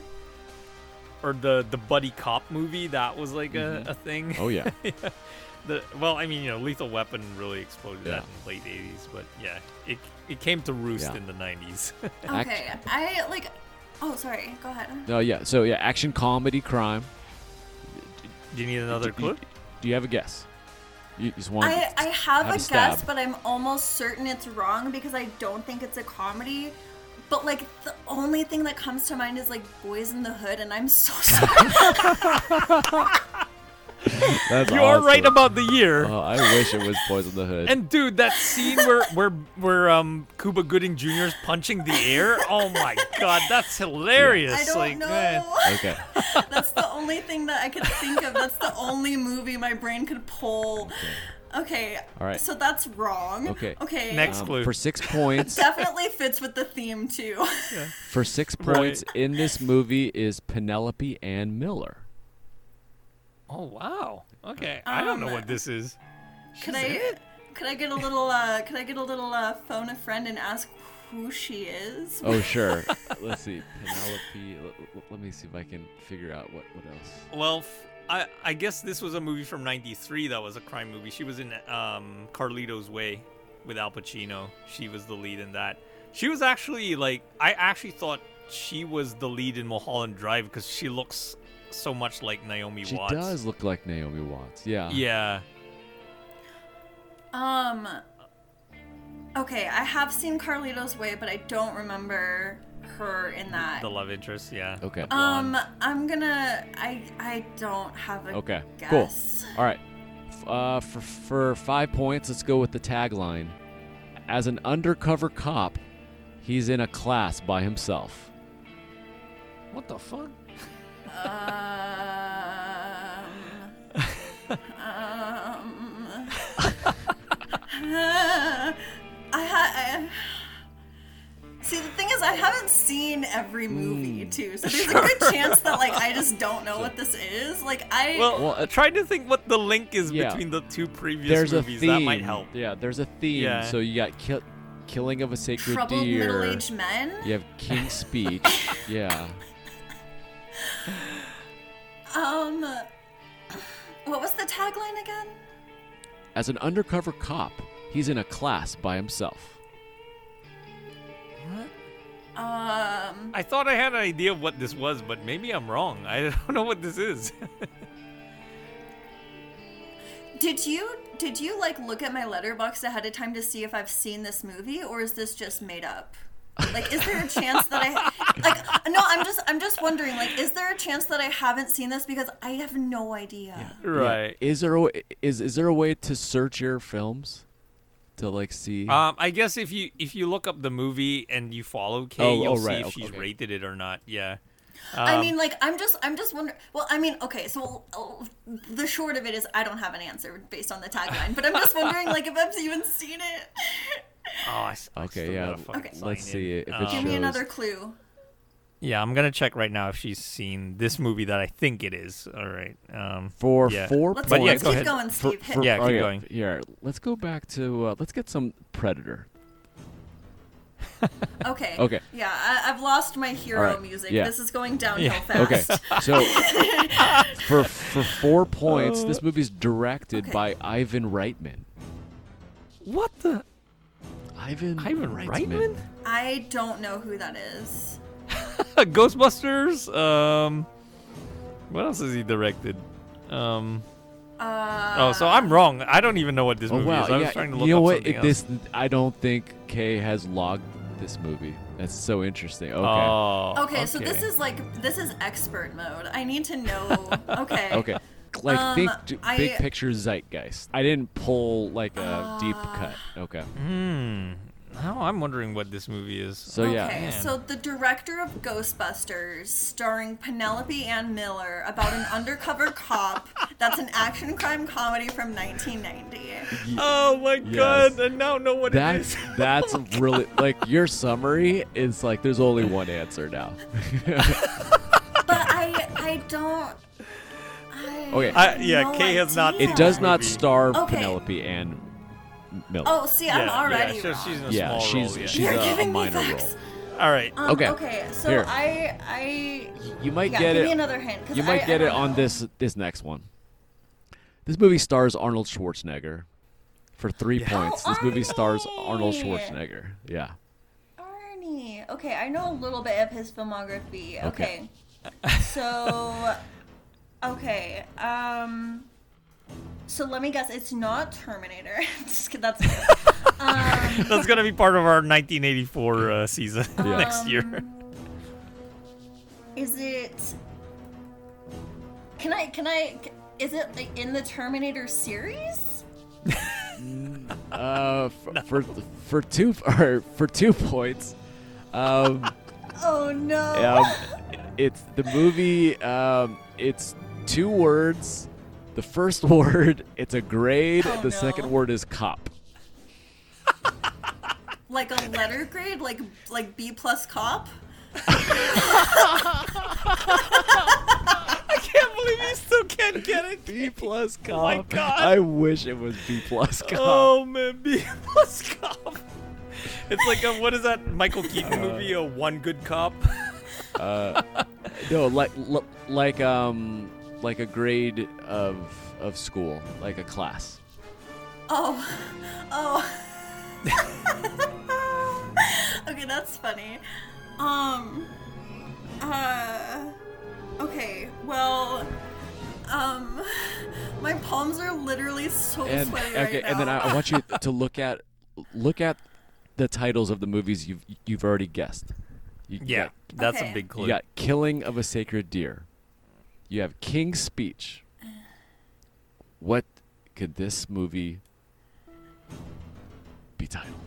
and and so it's it's it's a grade of school and then cop. Mm-hmm. Yeah. Okay. I thought you were gonna so- not mention the second word. See, No, no. Okay. blank cop. Okay. So, um, Killing of a Sacred Deer and King's Speech both have K's in them. Is it kindergarten? cop? kindergarten. yes, Is yes, It really? you got it. You got it. Oh my god! Oh, Before it's we because ran out I'm of time, K. You chose K words because I'm Yes. Yay! Okay, okay, okay. you yeah. got it. Way to Oh go. Woo! I'm so stressed out. Um, Kindergarten But you got it. You got it. that was thrilling. Oh man. Oh the my best. God. Oh man, that was probably the most exciting game we've played. I think out of all of them, like the stakes were high on that one. Oh my B god. plus cop. B plus cop is an all timer.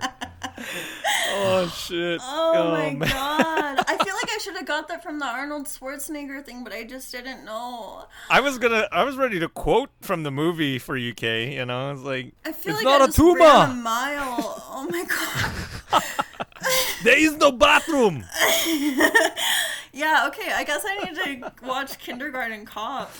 Oh, it's a Um, classic. Actually, I'll send you the Criterion, like their April's fool, April Fool's tra- uh, prank on it. Mm-hmm. It was so good. Oh, cool. Oh, man, they did yeah a fake like Criterion release of, of Kindergarten Cop. Oh, cool.